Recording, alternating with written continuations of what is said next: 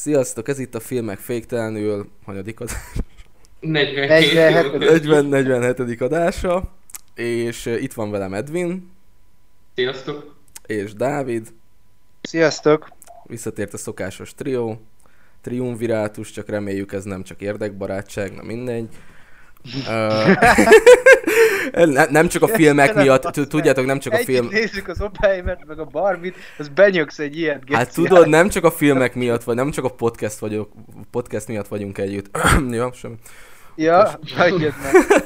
Na Hát mindegy. figyelj, basz, most volt egy nagyobb kihagyásunk, mert egyrészt Ja. semmi nem volt a moziba, másrészt jobbnak gondoljuk összegyűjteni a jó filmeket, aztán arról csinálni egy adást, mint hogy minden kis fisfosról, ami kijön, csináljunk valamit, szóval ez Hát- az év ilyen, bár szerintem jobb ez így, és ha úgy folytatódnak a dolgok a film szakmába, hogy kinéz, akkor valószínűleg ilyen is marad, mert örülünk, hogyha jön film, amit tudunk nézni, vagy maximum pótlunk régebbi idei kisebb filmeket, mert olyan csúszások lesznek itt, hogy csak vakargatjuk a fejünket, hogy miből csinálunk majd adást. Ja igen, most, hogyha valaki nem értené, a, miről beszél a Dávid, ugye most uh, van ez a színész sztrájk, meg... És ö, írósztrájk És van. írósztrájk, bocsánat, előbb kezdődött az írósztrájk, ugyebár, és aztán színészek is csatlakoztak az írókhoz.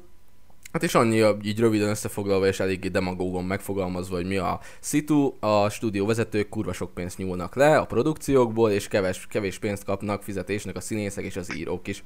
Röviden ennyiről van szó, és most ugye a jogaikért harcolnak, meg próbálják kikövetelni a jobb munkakörülményeket maguknak, és ezért lehet, hogy csúsznak olyan filmek, mint a Dűne 2, meg Folytott virágok Scorsese-től, vagy pedig nap, hát reméljük a Napóleon nem csúszik, meg, meg ilyen Igen, nagyobb de egy filmek. olyan dolgot is bele lehet kicsit keverni ebbe a ö, témakörbe, hogy például olyan plegykák is fölröppentek, hogy az AI fejlődése miatt a stúdiók még több pénzt akarnak zsebre rakni, és a színészeket partvonalra raknák, vagy lemásolnák őket úgymond, és a hangjukat, meg a kinézetüket, és csak egy ilyen mellékes kis szarfizut fizetnének nekik abból, ami befolyik, és az AI helyettesíteni őket, szóval ez ellen is nagy felháborodások mennek Amerikába, meg nagy sztrájkok vannak, alapvetően abszolút jogosan, szóval ezért áll ilyen rosszul a szénája a filmszerető közönségnek, mert egyrészt nincsenek most filmek, nincs olyan sok film, mert most uborka szezon van, ugye nyáron, másrészt valószínűleg ősszel se lesz olyan sok, főleg, hogyha a nagy címek csúsznak, és akkor várhatunk, hogy mikor tér vissza a rendes kerékvágást 2024-be, 2025-be, 2026-ba. Tehát senki se tudja, hogy meddig húzzák ezt, mert a stúdiók nagyon önfejűek, a színészek meg jogosan harcolnak a, a saját megélhetésükért, szóval mostoha idők jönnek. De nem ezért vagyunk itt, hogy erről beszéljünk. Ja, ez, ez egy másik hosszabb téma most. Ez, ez egy hosszabb adás lenne, hogyha ezt a témakört beszélnénk. Kinyugodtan dobjatok egy üzenetet, vagy írjatok ránk, hogyha szeretnének, szeretnétek erről is hallani a véleményünket. De most azért vagyunk itt, hogy az idei év három talán legnagyobb filmjéről beszéljünk. Az Oppenheimerről, a Barbie-ról, meg a Mission Impossible-ről. Szerintem kezdjük az Oppenheimer Barbie duóval. Az, hogy milyen sorrendben, az majd így Jó. alakul a beszélgetés során de mivel ez egy double feature, és, és úgy néz ki, hogy ez a double feature most nagyon bejött a stúdióknak, mert mind a két film óriási nyereségeket hoz. Például az Oppenheimer meglepően nagy nyereségeket, mert már közel van ahhoz, hogy az eredetet Nolan legsikeresebb filmjét is lenyomja. Szóval ez az az esemény, amire mindenki várt, és ami miatt most mindenki rohan a moziba, megjegyzem jogosan, mert mind a kettő film nagyon jó lett. Mi ezt a srácokkal, én, Geri meg Roli fönnéztük meg ö, Pesten, mert megvolt rá a lehetőségünk, Edwin sajnos nem tudott. Geri az, aki Ö, sosincs itt. Jó, hát Geri, igen, Geri az, Nem Geri az olyan, nem. mint Iti, ahogy idéztem is a srácoknak az adás előtt. Néha megjelenik, aztán hazamegy. Tehát De, de hallod, a Geri az a Kalambó felesége, szóval ez a mi, mi Kalambó. Vagy Ja, mi ja, vagyunk a Kalambó, ő mindig, meg a mindig azt mondják, feleség. hogy létezik, de hát Ja, senki se ez, látta. ez, ez, ez, ez, ilyen, sose láttuk, sose látták. Ja, Ja, hogyha visszahallgatjátok a régebbi adásokat, akkor abba föltűnik néha. Figyelj, karácsonyiba tuti benne van, azt tudom. Igen, egy Szóval- karácsonyban biztos benne van. akinek rossz a hangja, tudjátok, onnan ismeritek fel. Olyan, mint a Camfort, tehát néha így megjelenik, azt hiszed déli báb, aztán eltűnik, azt azt hiszed, hogy déli báb volt, tehát hogy nem tudod eldönteni, hogy mi folyik itt, néha mi sem amúgy, ne aggódjatok. De szerintem beszéljünk a Barbie-ról, mert az a legkönnyebb téma most így, bár abban is van azért elég mély üzenet. Mi Rolivar erről részletesebben dumáltunk a film után, és nekünk vannak is, hogy mondjam, kifogásaink, talán ez a jó szó vele szemben. De én meghallgatnám azt, hogy Edwin hogy interpretálta ezt a művet, szóval át is adom a szót. Na, hát akkor Barbie. Fú, hát emellett a film mellett nem lehet úgy elmenni, hogy ne beszéljünk arról, hogy mekkora egy hype-ot készítettek neki, és hogy mekkora hype indult ez a film, ami szerintem így messze így az év egyik legvártabb filmjévé tette egy kb. mindenki számára. És ezáltal az Oppenheimer-t is hatalmasan megdobta szerintem, és ez a két film így nagyon erősen egymással, egymással együtt léptek harcba így a mozifilm mozizásért, és ez szerintem egy nagyon-nagyon jó precedens, ami azért Azért, ha még látunk is példát rá, de hogy ennyire erősen összefonódjon két filmnek az ilyen uh, reklámkampánya, az ritka. Na de, térjünk vissza. Barbie. Hát még láttunk mostanában volt Lego film, volt csomó ilyen játékból és hasonló ilyen használati tárgyból voltak még ilyen filmek készítve, és akkor hát jött a Barbie. És hát megkapta Greta Gerwig, és mondom, hát figyelj, egy tök jó rendezőnő, tök jó színészgárda, nagyon kíváncsi voltam, hogy mi lesz ebből, mert őszintén annyira abszurd volt az egész, hogy ez, ez így tényleg vagy zseniális lett volna, vagy zseniális lett volna, és szerintem kibaszottul zseniális lett. De um, miért is? Hát uh, elég abszurd koncepció tényleg egy ilyen Barbie világba belehelyezni egy történetet, úgyhogy minden plastik, és az egész csak arra épül, hogy minden csodálatos, és igazából az egész egy ilyen gyermeki fantáziára épít, és akkor ezt egy, hát erre e köré épít egy egész mítoszt a, a rendezőnünk, és hogy milyen tökéletes a Barbie világ, minden tökéletes, minden jó, és csak éld az életedet, légy a nő, aki szeretnél lenni, mert minden neked áll, neked áll a világ, és akkor egyszer csak azonban a mi Barbinknak uh, elkezd eszébe jut, hogy mi lesz, hogyha meghal. És akkor így el, el, elkezdenek problémái, hogy hirtelen megszakad ez a csodálatos világ, bár nem érzi magát annyira jól. És akkor az, azt találják neki ilyen gyógyító módszernek, hogy menjen ki a való világba, és keresse meg azt a kislányt, aki játszik vele, és oldja meg az ő problémáit, hogy akkor az ő problémái, az ő saját Barbie problémái is megoldódjanak. És akkor innen elindul egy teljes kalamajka és világok közti utazás, oda-vissza utalásokkal, hatalmas, tele van egytől egyik jobbnál jobb filmes utalásoktól, a 2001 Eurodészen át az Óza, az Óza nagyvarázsló és még Shining utalások is vannak benne, úgyhogy tele-tele van tényleg jobbnál jobb filmes utalásokkal és poénokkal, és ahogyan reflektál a mai nemi kérdésekre szerintem az kurva jól csinálja. Amit el kell ismernem, és ami a nagy problémátok nektek vele, hogy néha igen tud szájbarágos lenni, nem is kicsit. Van egy nagy monológ a filmben, amikor így kiáll a nő, és akkor elmondja, hogy milyen fos nekem. És értem, kicsit sok volt, de őszintén nem zavart, mert, mert beleillett. Ha valami, valahol van helye a túltolásnak, az a Barbie-ban van. És szerintem annyira nem dobott ki ez az összélményből, hogy, hogy ez engem zavarta volna, és azt tetszett emellett még, hogy nem csak a női oldalt kaptuk meg, hanem ugyanennyire erősen, sőt talán még erősebben is Ryan Gosling képében megkaptunk egy férfi oldalt és egy nagyon erős férfi üzenetet is. Ugyanígy. Na, Szerintem erről nektek mi? Nekünk nem az a bajunk feltétlen, hogy, hogy túltolt lenne, mert nagy részt indokoltam úgy a túltoltság, meg jól szórakozunk rajta, meg nagyon szórakoztató. Nekünk az a bajunk, amiről rengeteget beszéltünk, hogy a férfi oldal nincs kibontva. Tehát a, meg nem is a, női, a női szemszöget látjuk, a női szemszög tök jól meg van csinálva, néha túl van tolva, de az tök rendben van. Meg persze ez egy feminista film, tehát úgy kell helyén kezelni, és ezen nincs is semmi gond, de ehhez képest, amit férfi oldalon kapunk, sablon, vagy én, én azt mondtam Rolinak, nem sablont mondtam, azt mondtam Rolinak a vetítés után, hogy sztereotípiából kezdődik, sztereotípiába végződik, Tehát, mint hogyha nem jutottunk volna egyről a kettőre.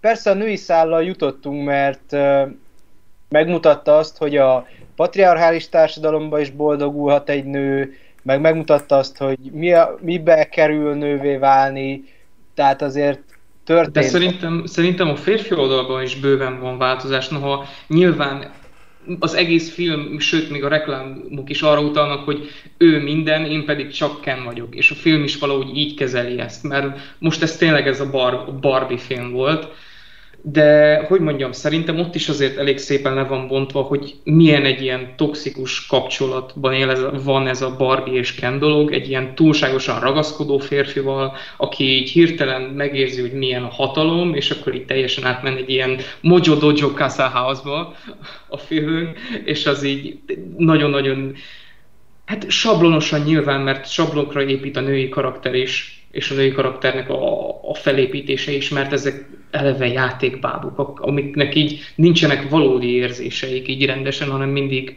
a, a Mattel által megírt és kitalált történeteket veszik át. Nekem az a problémám ezzel a filmmel, hogy igazából tényleg kurva jó és kurva fán az egész, uh, amit elmondta, azok tökre igazak benne, de valahogy az a bajom a sok mai feminista filmmel, hogy uh, azt a tézist állapítja meg a világunkról, hogy ha te nőnek születsz, akkor neked kurva szar, kurvára hátrányból indulsz mindenhol, és nőnek lenni szar.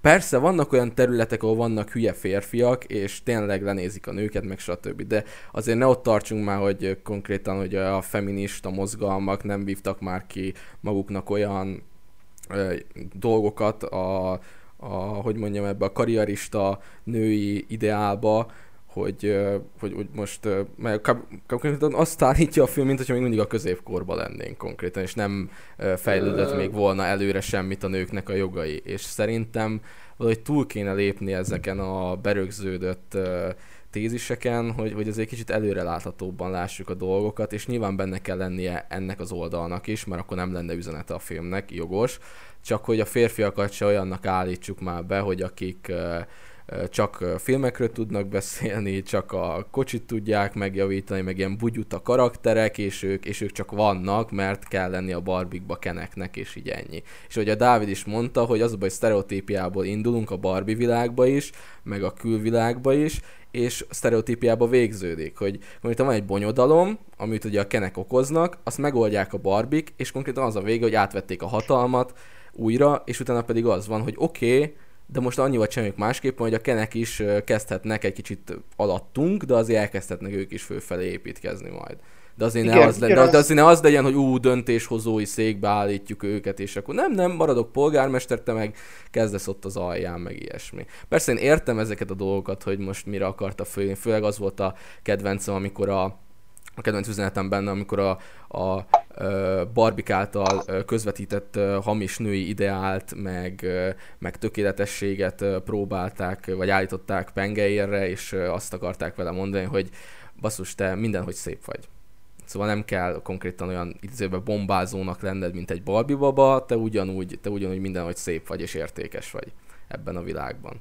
És megtalálhatod a helyedet benne. Konkrétan nekem ez így nagyon tetszett benne, és inkább ezzel a feminista részével voltak problémáim. Én, én nem azt mondom, hogy most úristen a feminista filmek rosszak, mert nem rosszak, mert például a, fú, nem akarom azt mondani, hogy melyik volt az a Kerry Maliganos film, amit szeretünk mi, Edwin, az a Fú, a Promising Young Woman. Na igen, például az nagyon szatirikus volt, és, bossz, és az, az azért működött a nagyon feminista oldal benne, meg az a bugyuta férfias benne, az egy bosszú film volt de itt nem egy bosszú Hú, filmről működött. van szó. Hú, annyira Na várjál, de hagyd magyarázom, itt nem, egy, bo- itt, itt nem egy bosszú filmről Gyűlölem. van szó, tudom, itt nem egy bosszú filmről van szó, hanem egy társadalomkritikát akarunk megfogalmazni, és a társadalomkritikát akarunk megfogalmazni általánosságba, meg nagy igazságokat akarunk kimondani, akkor azért férjen már Ez is bőven egy szatíra, ez is egy bőven egy szatíra, mert hát... Ja, hát persze, mennyire, én is nevettem a férfi az, dolgokon, a, a én is nevettem, persze, a férfi sztereotípiákon, nekem is tetszettek a poénok, nem ezzel volt a bajom, csak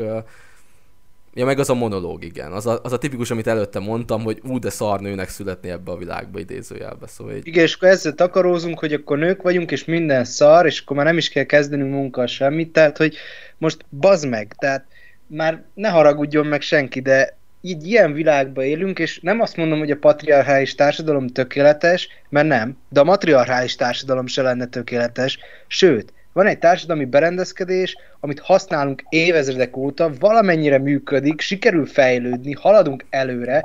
Most persze vannak pozitív társadalmi változások, meg fejlődni kell a társadalmi berendezkedésnek is, tehát a nők is több szerepet kell kapjanak, több dolgot kell rájuk bíznunk, azt, csinál, azt kell, hogy létrejön, hogy azt csinálhassák, amit szeretnek, vagy amiben nagyon jók, és ugyanolyan elismerésbe kell őket részesíteni, mint a férfiakat, hogyha ugyanolyan jól is csinálják az adott dolgot, vagy jobban esetleg, de baszki, vannak határok, vannak evolúciós határok, vannak fejben lévő határok, amik azt mutatják, hogy egy patriarchális társadalomban a férfiak bizonyos szinten másak, vagy bizonyos szinten jobban, vagy másképp tudnak elvégezni dolgokat, amivel másképp lendítik előre a társadalmat. Hát, meg tudod... Nem véletlen létezik ez a rendszer évezredek óta, meg nem véletlen rengeteg civilizáción keresztül, akár elmúlt civilizációkon keresztül is használtak egy hasonló rendszert, mert működött. Most persze, az oké, okay, hogy mi már fejlődünk, mi toleránsabbak vagyunk, mi, mi empatikusabbak vagyunk, mi másképp próbáljuk alakítani a rendszert, egy kicsit átformáljuk, egyenlőbbé tesszük. De ahhoz, hogy egyenlőbbé tegyük, és ahhoz, hogy mindenki egyenlő legyen, mindenkinek el kell fogadni azt, hogy mindenkinek ugyanazt kell csinálni hasonló szinten, vagy akár ugyanolyan szinten. És hogyha nem történik ez meg, akkor már az egész rendszer megreped és összedől. Ezért van az, hogy hierarchikus rendszerek vannak a társadalmon belül is. Ha nem lenne hierarchia, mivel nem tud mindenki mindent ugyanazon a megfelelő szinten csinálni, vagy nem hajlandó rá, akkor már rég beszoptuk volna a faszt. Már bocsánat. Hát meg nem, nem, is... nem, működne, nem működne a dolog. Így viszont működik, ezért tartjuk ezt. Most az, hogy az, abba az irányba fejlődünk, hogy egyenlőséget próbálunk létrehozni, és toleráns társadalmat próbálunk alakítani, az egy pozitív változás, az a helyes irány. De ami emellé társul, ez a hiperérzékenység, meg mindenki már pillangó, meg senkinek nem lehet semmit mondani, meg nem lehet, már toxikus maszkulinitásnak hangzik, vagy annak nyilvánítják azt, hogyha mi kimondjuk azt, hogy az utaknak, meg a, a nehéz munkáknak a 90%-át férfiak végzik, jól végzik, és azért tudsz te mondjuk elmenni kocsival a boltba, nem tudom én, 30 kilométerre vagy 40 kilométerre alép, hogyha faluba laksz, mert sok férfi lefektette azt az utat. Ha nem fektették volna le, nem mennél sehova, max gyalog. Szóval, és ha mi ezt elismerjük, vagy valaki ezt kimondja, akkor már rá van sütve, hogy ő, ő neki toxikus maszkulinitás van a személyiségében, és ez egy úgynevezett red flag, hogyha trendi szavakat akarok használni, mert ő így gondolkodik. Nem, azért gondolkodunk így, mert mi egy konzervatív társadalomból jövünk, vagy egy konzervatív neveltetésből jövünk, ahol belátjuk azt, hogy hogy működik a valóság. És ahhoz, hogy belátni, hogy működik a valóság, vagy meg kell tanulnod másoktól, akik már megtapasztalták, vagy ki kell menni, és látnod kell a saját szemeddel. Most az, hogy emellé hiperérzékenyek vagyunk, meg vérfeministák vagyunk, az nagyon nincs rendben. Igen, az, nincs. hogyha feministák, a feminizmust egy olyan szinten kép, képviseljük, mint mondjuk ebbe a Barbie filmbe, hogy szórakoztató, rámutat a társadalom hibáira, megmutatja, hogy, nők, hogy a nőknek merre kell fejlődni, vagy merre lehet fejlődni, milyen pozitív gondolkodást kell elsajátítaniuk, hogy tényleg nem az számít, hogy hogy néznek ki, vagy nem annak kéne számítani, hogy hogy néznek ki, hanem hogy milyen értéket képviselnek. Ez egy nagyon jó dolog. De ebbe a dologba is néha átesünk a ló túloldalára, vagy egy, egy női rendező néha átesik a ló túloldalára, és a férfi oldalt sablonosan mutatja meg, vagy nem mutatja meg olyan, olyan szinten, mint a női oldalt, és nekem pont ez volt a legnagyobb bajom ezzel a filmmel, hogy tök jó a férfi oldal, szórakoztató, néha azért társadalmilag is kiparodizál helyzeteket, mert például ezen a Mojo Dojo Casa házon szakadt. Halál, az nagyon jó. Meg ezen a, ez a Ken dalon is, is nagyon Ja, az kész. a leg, egyik legjobb jelenete volt. Én meg a kedvencem igen. az volt, amikor a Barbik visszaveszik a hatalmat, és akkor így srácok így magyarázok, nem ismered a Godfather-t, és ó, baszki, és így, és így mindent elmond neki, meg hallott Csajci segítek, meg minden, álmodod a szakadtam. Például, vagy háború, az is zseniálisan meg volt csinálva. Ezek mind tök jók, színesítik a történetet, és így is kell, hogy színesítsék a történetet, mert egy Barbie oldalba megyünk bele jobban. Ja, hát De szerintem ebbe a férfi oldalba is bele lehetett volna menni egy kicsit jobban, mert ha már bevittük ezt a bonyodalmat, ha már fölfestettük ezt a szálat, és ki is akarjuk futtatni valahova, akkor ne az legyen, hogy a Barbie szálat tök jó kifuttatjuk, az embereknek könybe lábad a szeme a végén, és megértik, meg elfogadják az üzenetet, és pozitívan értékelik ezt a filmet. A férfi szál meg annyiba merül ki, hogy Ryan Gosling sír egy sort fönt a szobába, elmond egy kisebb monológnak kategorizálható valamit, majd utána onnan oda megy vissza, ahol az elejéről És elkezdte. ő kiderül, vagy, hogy Vagy csak egy minimális fejlődés van.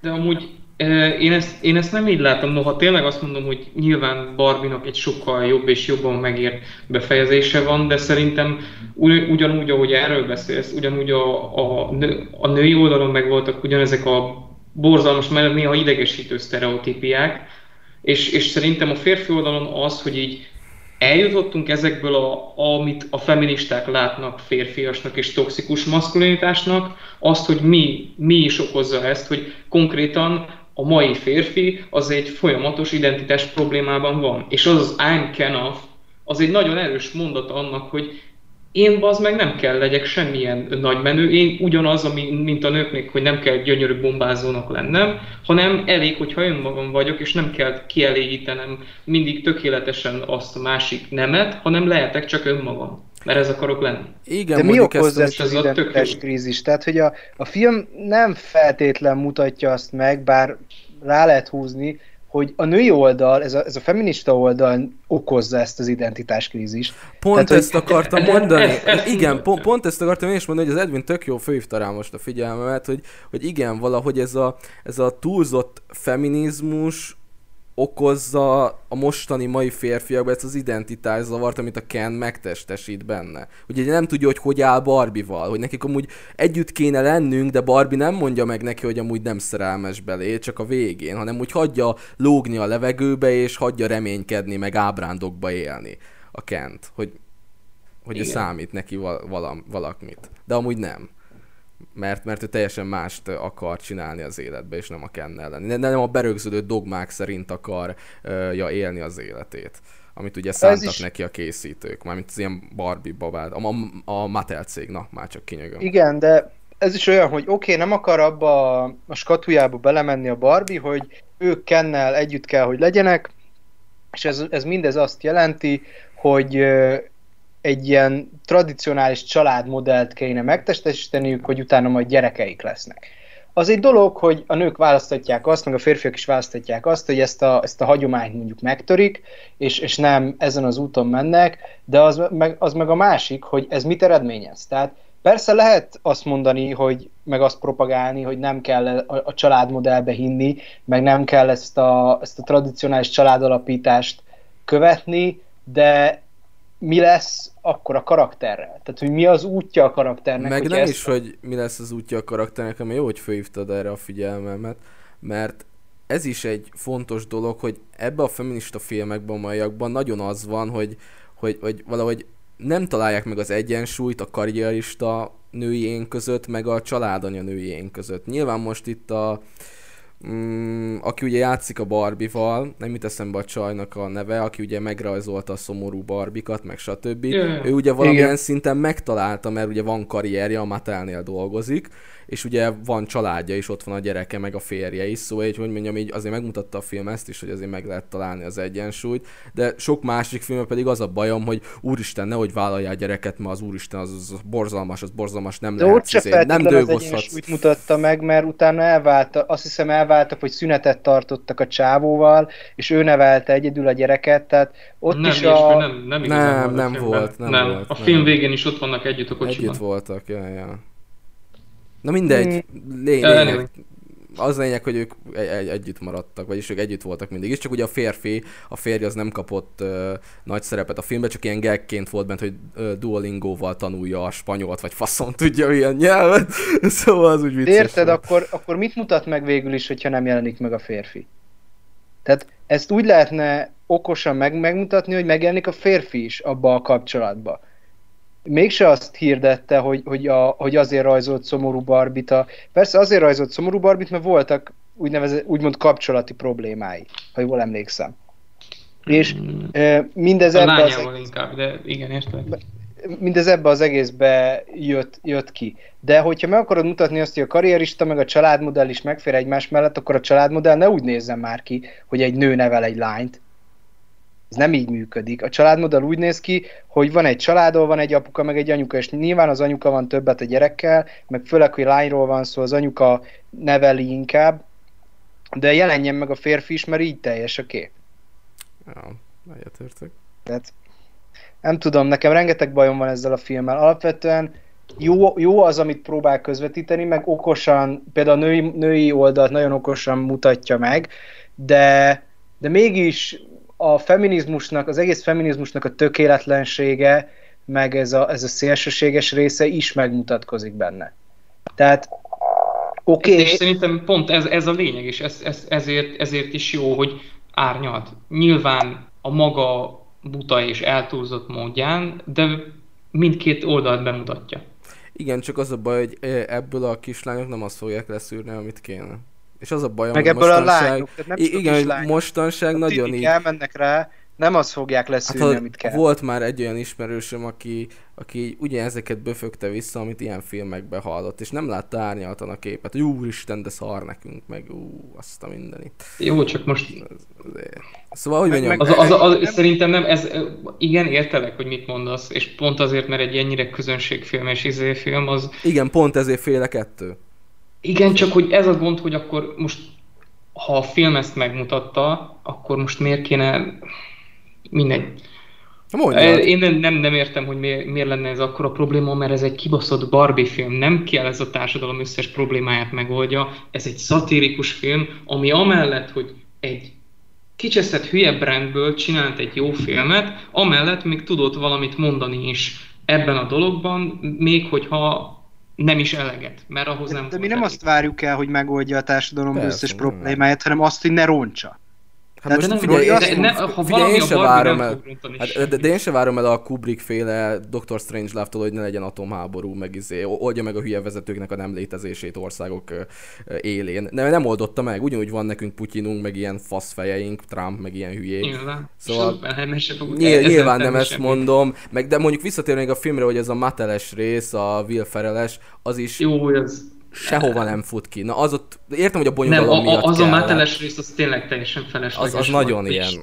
Nem, és Will Ferrell, én nem tudom, ti hogy vagytok vele, de én Will Ferrell-től én falra mászom. Ja, hát szinkronnal nekem elviselhető, mondjuk eredeti nyelven Igen, nem sokszor. Én, én eredeti nyelven láttam. De, de Roli nem azt mondja, hogy ne oldja meg, a, nem fogja megoldani a társadalom problémáit, nem is várom el, hogy egy ilyen film megoldja. Azt, hogy ne, ne szálljon bele a, a hülye kis fiatal tini, tini lányok fejébe ez a film, ne ez legyen a személyiségük egy fél évig, és roncsa eleve azokat a problémákat, meg eleve azokat a, azokat a női modelleket, meg stílus irányokat, amik a férfi identitáskrízist fokozzák. Tehát a férfiak épp elég nagy identitáskrízisben vannak így is manapság. Meg a nők is ez olyan, miatt. Arról nem is beszél, mert hogy, most, a, mert hogy most, ez ugye Mert most föl van dobva az, hogy föl van dobva az nekik, hogy most, hogy most egyszerre nem lehet a kettő, vagy most úristen ördögtől való, hogy most gyereket vállalj valamilyen szinten, szóval így, azt mondom, hogy... Igen, arról nem is beszél, amit te mondasz, hogy ez visszahat. Tehát, hogyha férfi, férfiak identitáskrízisben vannak, mivel egy szerelmi kapcsolat, vagy egy családi kapcsolat férfi-nő dinamikán múlik, ezért a nők is identitáskrízisbe kerülnek, mert azt veszik észre hirtelen, hogy a férfiak nem tudják, hogy mi a jó, vagy mi az, amit csinálni kéne, hogy, hogy haladjunk előre a, a férfi-női kapcsolatban. Legyen szó ö, szerelmi párkapcsolati részről legyen szó baráti oldalról, már ki hisz az ilyenben, és nem véletlen, hogy már egyes ö, emberek, akik ilyen tematikákkal foglalkoznak Amerikába, azt mondják, hogy 10-20 év múlva a női társadalom kurva, vagy a társadalom női része kurva nagy problémával lesz azzal kapcsolatban, hogy a férfiaknak a 30-40%-a már foglalt lesz, már valószínűleg család családot alapít, aki családorientált, a másik része meg kicsekkol teljesen, és azt mondja, hogy nem akar a nőkkel kezdeni semmit, mert már nem tudja, hogy mit, hogy amit tesz, az jó vagy nem jó. Tehát, hogy mit tegyen, mert már vagy minden, amit csinál, az szar, vagy már azt se tudja kiszűrni, hogy mi az, amit tegyen, és jó. É, és a Barbie beleszáll ezeknek a fiatal tinilányoknak a fejébe, és ezt teszik a személyiségükké fél, meg egy évekre, akkor ez a probléma nem, hogy degradálódna, csak fokozódni fog, mert ők nem, nem azt keresik benne, meg nem azt vonják le belőle, amit mondjuk Edwin levon, vagy amit mi levonunk, hogy ez egy szatirikus film, ez társadalmi problémákat ö, próbál meg lefesteni, bemutatni, ö, akár megoldásokat is próbál rá kínálni a maga együgyű módján. Ők azt látják meg benne, hogy mi a csajoldal, és nekik mi tetszik abból, vagy szerintük mi oké. Okay. Csak szerintem ez, ez, ez, ez egy, ez egy problémát, akkor jöhetünk itt ölbetett kézzel. Tessék, De ez, ezért nem tudod, e, emiatt nem tudod valamilyen szinten a filmet hibáztatni, mert a film elmondja azt, hogy, hogy miért nem jó, de ez ugyanaz, mint az amerikai pszichó. A férfiak 90%-a, vagyis az, ahogy Christian Bale is mondta, hogy elment konkrétan, és az emberek istenítették őt és a karakterét, és azt, amit ő képviselt, noha De ugyanez a végig kibaszott szatirikus, és végig elmondja azt, hogy ez nem oké. Okay Persze. És ugyanitt van ez is, hogy megkapjuk azt, hogy ez miért nem oké, okay, de hogyha az ember nem érti, akkor nem érti, és ez, ez valamilyen szinten ez már nem... Most mit csinálja, akkor ne rendez meg az amerikai pszichót? Én, én, én értem, miről beszélsz, Edwin, hogy ugye a filmkészítő nem... Hogy mondjam? Ugye a filmkészítőnek meg kell csinálni, amit meg kell csinálni, aztán meg, hogy hogy ítéli meg a társadalom, meg hogyan dolgozza fel, az már az társadalom dolga, és a társadalom felelőssége, nem pedig a filmkészítője. Igen, az valamilyen okay, szinten plusz mondom, az, hogy lehetett volna egy kicsit szemellen, kevésbé szemellenzős ez a Persze, persze, ez is benne Ebben mondjuk egyetértünk. Oké, okay, ebben egyetértünk.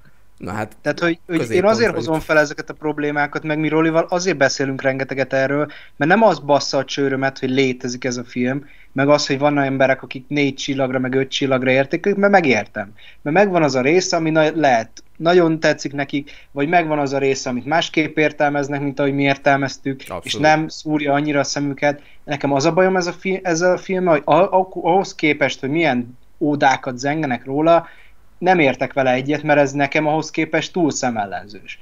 Tehát ne dicsérjünk már egekbe egy olyan filmet, ami azért nem tökéletes. Dicsérni, persze, valami... dicsérni lehet, ahogy mondod, mert mindenki máshogy látja ezt a filmet, ahogy mondtad is, hogy valaki 5-4 csillagra értékeli, mi meg kicsit árnyaltabban látjuk, nekünk minket más dolgok zavarnak benne, mint másokat.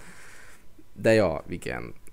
Ez ennek a filmnek az én szememben a marketing kampánya, ami csillagos ötös, az meg az esemény jellege, azt, azt úgy tervezték meg, hogy a nagykönyvben meg van írva. Hogyha ilyen marketing kampányt csináltam volna két diplomás emberként, akinek ez a szekterülete, egekbe lennék magammal, hogy hogy vagyok ilyen király. Hát meg most de, őszintén, most várja, ott van... De ehhez képest a film, ami meg mögötte van, az meg utca hosszá le van maradva. Hát igen, de hát ezt a, ugye a Greta rendezte, aki ugye a Noah Baukmannak ugye a felesége, és ugye együtt írták a scriptet, szóval az a házassági történet nyilván egy teljesen más sztori és az egy komolyabb, Igen. meg minden. Hát, uh, de, de hogy mondjam, hogy a Baumbeck, nem... ugye a házasság történet, az, az, hogy mondjam, na az az a script, amire azt tudom mondani, hogy, hogy igen, az, az úgy az, az úgy árnyalt, meg úgy, az úgy megmutatja a férfi meg a női oldalt is bőven. És hogy egyiket se állítja be szemét gecinek, hanem nyilván megvan a két kontraszt, a, a, mivel az egy kapcsolatot Igen, mutat be. Nyilván más a film, meg más az üzenet, meg stb. Nem akarok egyenlőséget vonni a kettő között, csak hogy a scriptnek a kidolgozottságára akarok utalni ilyen szempontból. Itt azt mondanám, hogy, hogy Baumbach visszafog. Ha ő írta a, a kenes részeket, vagy, vagy közösen írták a kenes részeket, és neki is szava volt ebben az egészben, mert valószínűleg volt nem is kevés, visszafogta magát. Tehát ez a kenes szál ahhoz képest, hogy a Barbie szálból mit kapunk, gyenge. Tehát, hogy én, én kértem volna a, a Barbie oldalt, meg a Ken oldal identitás krízisének a pellengén ráállítását. Ja, hogy a... mindig vártam, főleg annál sírós része, hogy na, most üssed át a negyedik falat Ken, ugye Ryan Gosling karakter, és tényleg most legyen az, hogy találkozik a két nem, és hogy vagy megpróbálunk valami kompromisszumot kötni, vagy valami, valami új világot létrehozni, ami az egyenlőség nevében ö, köttetik meg itt Barbie Landben. Nem pedig az, hogy akkor, amit mondtam, hogy sztereotípiába, sztereotípiába megyünk, csak, Igen, egy kicsit, tehát, csak kezdjünk, egy kicsit előrébb lépünk. Kezdjünk valamit mind a két oldal problémáival. Tehát kezdjünk valamit a Barbie oldal, a női oldal nehézségeivel, meg kezdjünk valamit a Ken oldal identitás krízisével is, és hogyha mind a kettőből kihozunk valamit, megoldjuk, vagy látszólag megoldjuk ezt, ezt a problémát, akkor eljutunk egy újabb szintre, ami nem az lesz, hogy sztereotípiából sztereotípiába megyünk bele. És akkor azt mondtam volna, hogy van egy olyan lezárás, amire, amire büszkének lehet lenni. Így is van egy olyan film, amire büszkének lehet lenni, mert a Barbie egy tök jó film, meg azért nagyon kevés ember tud ennyire jól beszélni a feminista oldalról, meg a társadalmi problémákról egy ilyen már bugyuta filmen keresztül, meg egy ilyen vicc branden keresztül, de ebbe én többet láttam. Tehát, hogy volt ebbe még. Mint hogyha a Forma 1-es autóval mennél, neked lenne a legjobb köröd, és a harmadik szektorban meg lassulnál még fél másodpercet. Jó, de nem nyomtad el a gáz. Tehát, hogy de, de, ér, de teljesen megértelek, Dávid, mert nyilván, ahogy mondtad is, a marketing az csillagos ötös volt, ez a Barbenheimer, ugye, ami itt összekötődik, és majd mindjárt jön az Oppenheimer is, amire majd jobban belemegyünk, és kitérünk a Barbie után. Hát meg magának a Barbie-nak a marketing része igen, is. Szóval ez, ez, a, igen, hogy ez a, igen, ez a hülye ötlet igazából, amikor bejelentették első, hogy készült Barbie film, és ekkora nevekkel érted, szét neve, mocskosra nevettük magunkat, hogy ebből mi a halálom fene lesz. Hát meg zseniálisak voltak a poszterek. Igen, a igen, ezek a poszterek, a kijöttek. A, igen. a vörös szőnyeges megjelenések, meg az ja, interjú. Ja, ja. Tehát, szóval hogy ez, ez csillagos ötös, az, hogy ez meg volt szervezve, csak ehhez képest a film nálam le van maradva. Még egy kicsi kellett Nagyobb volna. volt a, a, izé, füstje, mint a láng, a tipikus Igen, nagyobb nekem. volt az elvárás, mint amekkora kijött belőle. Még egy, ha még egy kicsit megnyomják a végét, és egy kicsit árnyaltabban hozzák ki, akkor azt mondom, hogy ez egy simán 8-9 pontos film, megérdemli azt a, azt a felmagasztalást, amit kap. Így sem azt mondom, hogy nem érdemli meg, mert részben igen, tehát látni kell, élvezni kell, át kell élni, csak ezt a helyén kell kezelni. És ezzel van a, ezzel van a baj, hogy ha kaptunk volna egy árnyalt lezárást, akkor mindenki tudta volna, meg mindenki megértette volna, hogy ennek mi, a, mi az éle, mi a lényege. Most kaptunk egy ilyen felemás lezárást, azt mondom, hogy, hogy tudni kell helyén kezelni. Jó az, hogyha én megértem azt is, hogyha mondjuk valaki 8 pontot ad, és azt mondja, hogy én azért adtam rá 8 pontot, mert a társadalmi problémákról, a férfinői nem nehézségeiről, a krízisekről nagyon jól beszél, és nekem ez nagyon tetszett benne. Tök király. Totál megértem. De vannak emberek, százszerzalékig biztos vagyok benne, hogy lesznek is még, akik totál nem tudják ezt a filmet majd helyén kezelni, és itt kezdődnek a problémák. Tehát, hogyha ha filmrendezőként, meg íróként van egy olyan faktorod, hogy a végét tudod egy kicsit még jobban árnyalni, tudsz rajta csavarni még egyet, és ezt nekem nem teszed meg, vagy a nézőnek nem teszed meg, nálam az hiba. Nem mondom azt, hogy ettől értéktelen a film, vagy nem mondom azt, hogy ettől ez egy rossz film, azt mondom, hogy lehetett volna több. Abszolút. Én is e- ezen a véleményem vagyok, szóval nekem is azt mondom, hogy így röviden, tömören összefoglalva egy nagyon szórakoztató, nyári blockbuster, kurva jó színészekkel, mondhatni a szinkron is jó, majd tervezem eredeti nyelven jó is megnézni, meg, meg amit mondta, hogy tök jó témákat dob be, meg például nekem az egyik másik kedvenc jelenetem, amikor ugye a Barbie egy busz megállóba szomorú, és akkor rámosolyog egy idős nőre és akkor ugye mondja, hogy gyönyörű, és akkor a nő mondja, és ezt, ezt a magabiztosságot várom a nőktől, érte, hogy tudom, tudom, szép vagyok, tudom. És hogy ezt kell a férfiakban is, hogy tudod, mik a képességeit, tudod, mi vagy a világban, és ahhoz képest abból, abból, tudod ki, abból akarod kihozni a maximumot. Igen, meg tudod, mit képviselsz, és igen. ne érdekeljen az. Ne érdekel mások te, véleménye. Ja, szép vagyok? Ja, igen, szép vagyok. Felé, hát most és, és ő azt elutasítja, vagy ő azt toxikusnak tartja, vagy ő azt red flagnek tartja, hogy te, te tudod, hogy mi vagy, és azt mutatod neki. Ha neki az nem megfelelő, vagy ő azt el, elutasítja valamilyen okból, azt most hagyjuk, hogy kinek mi van a fejébe, akkor neked már tovább kell menned, és azt kell mondanod, hogy jó, akkor más, megyek másik irányba, és találok majd egy olyan embert, aki ezt nem tartja toxikusnak. Az meg egy másik dolog, meg egy másik probléma, hogy már mindenki lépten nyomon ebbe a hiperérzékeny világba címkéket ragaszgat a másikra, mert hogyha valami nem tetszik neki, az csak toxikus lehet. Tehát, hogy ez sem így van, de, de jó, de hagyjuk ezt. Na igen, szóval így... Belemegyünk, aztán sose lesz. Ja, igen, és így igazából így ennyit akartam mondani, szóval nekem ez egy nagyon szórakoztató film volt. Nyilván én jobban láttam a saját részemről a hiányosságait, amit ugye itt beszéltünk is már konkrétan már egy 20 perce vagy 30 perce, beszélünk, szóval, ja, de tudom ajánlani tényleg eseményfilm nyáron, főleg ez a Barbenheimer, ezt tényleg be kell adni mindenkinek. Igen, ezzel a double feature-rel ez kötelező, mert ez két, be kell. két kurva jó film, érted, és valahogy azért is fűződhetett össze ez az esemény jellege, mert ugye az egyik az egy ilyen happy, rózsaszín film, a másik az pedig ilyen sötét, atombomba, meg minden füst, úristen, szóval hogy ez is fűződhetett össze az esemény jellege, mely két hangulatot testesít meg a, a két film, de tényleg nézzetek el rá, mert még a mozikban még jó sokáig fogják ezt a két filmet itthon is vetíteni, Igen, mert meg, hatalmas meg, a sikerük. tapasztaljátok ezáltal, hogy mi a mozizásnak, úgymond az esemény jellege, ja. és, és miért uh, van rengeteg filmrajongó vagy filmszerető ember, aki akár egy nagy filmre is már rohan a moziba első nap, amikor megjelenik, hogy megnézze, hogy ő ezt miért csinálja itt, itt elmentek egy ilyen esemény jellegre, és mondjuk két filmet néztek egymás után egy nap, vagy akár egy napot kihagytok közötte, akkor megértitek azt, hogy tényleg tök jó ezért rajongani, meg nem véletlen rajong ezért ennyi ember, mert ennek van egy rohadt nagy esemény jellege, és két kurva jó filmet néztek meg egymás után. Ebben nincs hiba.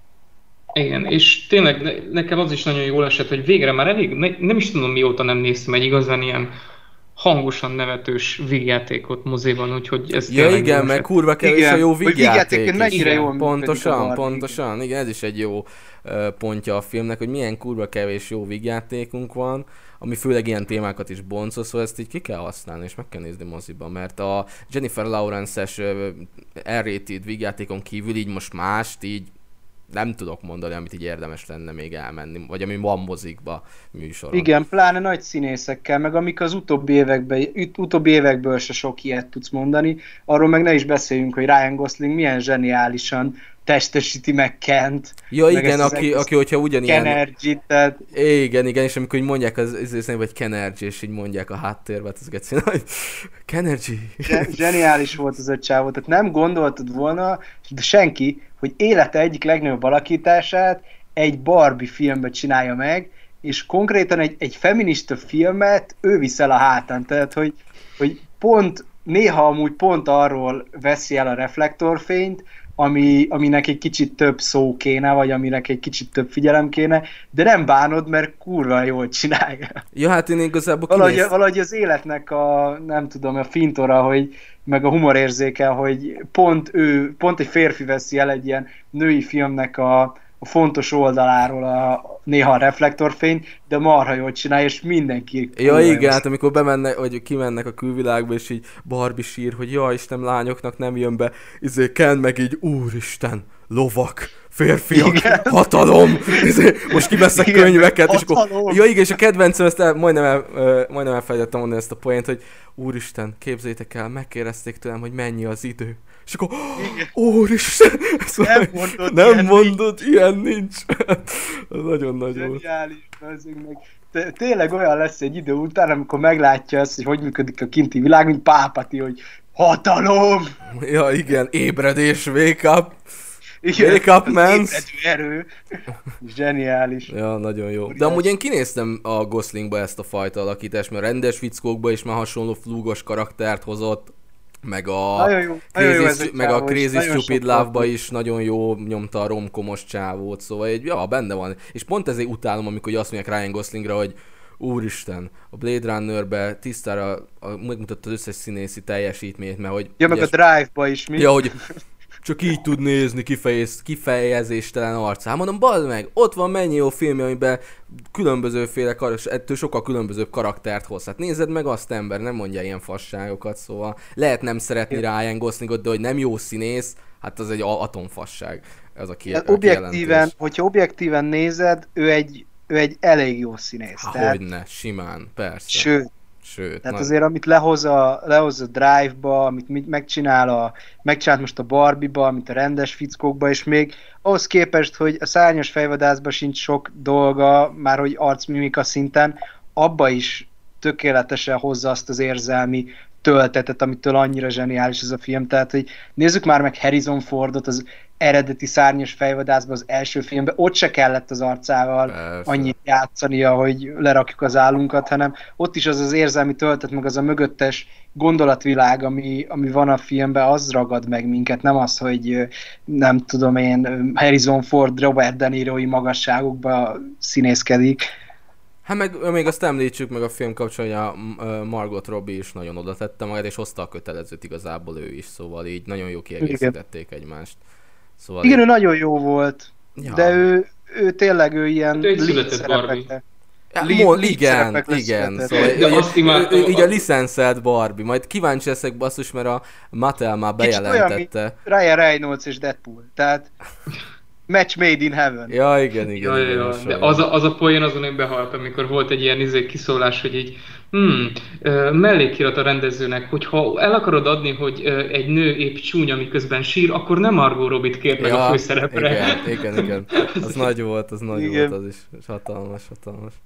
Láttatok azt, ami megy a Twitteren, meg az interneten, hogy egyes emberek szerint Margot Robbie mid? Tehát, hogy Oké, lépjünk tovább az Oppenheimerre. igen, lépjünk tovább. Szerintem nem, nem érdemes ilyesmikkel foglalkozni. Igen, nem- Hát ha az interneten annyi fasságot látunk már, szóval igazából A, a belőlem a Ken így felszólalt ezzel ellen, és hallod, ezeket én is izé megkérdezik Internet a valakitől. világ pöcegödre szól. Megkérdezik valakitől, hogy mi- miért rossz az Oppenheimer? Ha, mert unalmas. Mondom, bazd meg, mondom, mondom, oké, okay, mondom, és hogy valaki, Ennek váj, és akkor hogy unalmas, akkor térjünk is át az Oppenheimerre. Szerintem, hogyha már így Igen, fölvezettem, térjünk át erre az unalmas filmre. erre az uncsi filmre, egyik legjobb film, és az elkövetkező ki évtizedeknek, a hanem faszom néz három órás filmeket, fúj, fúj, fúj. Úristen.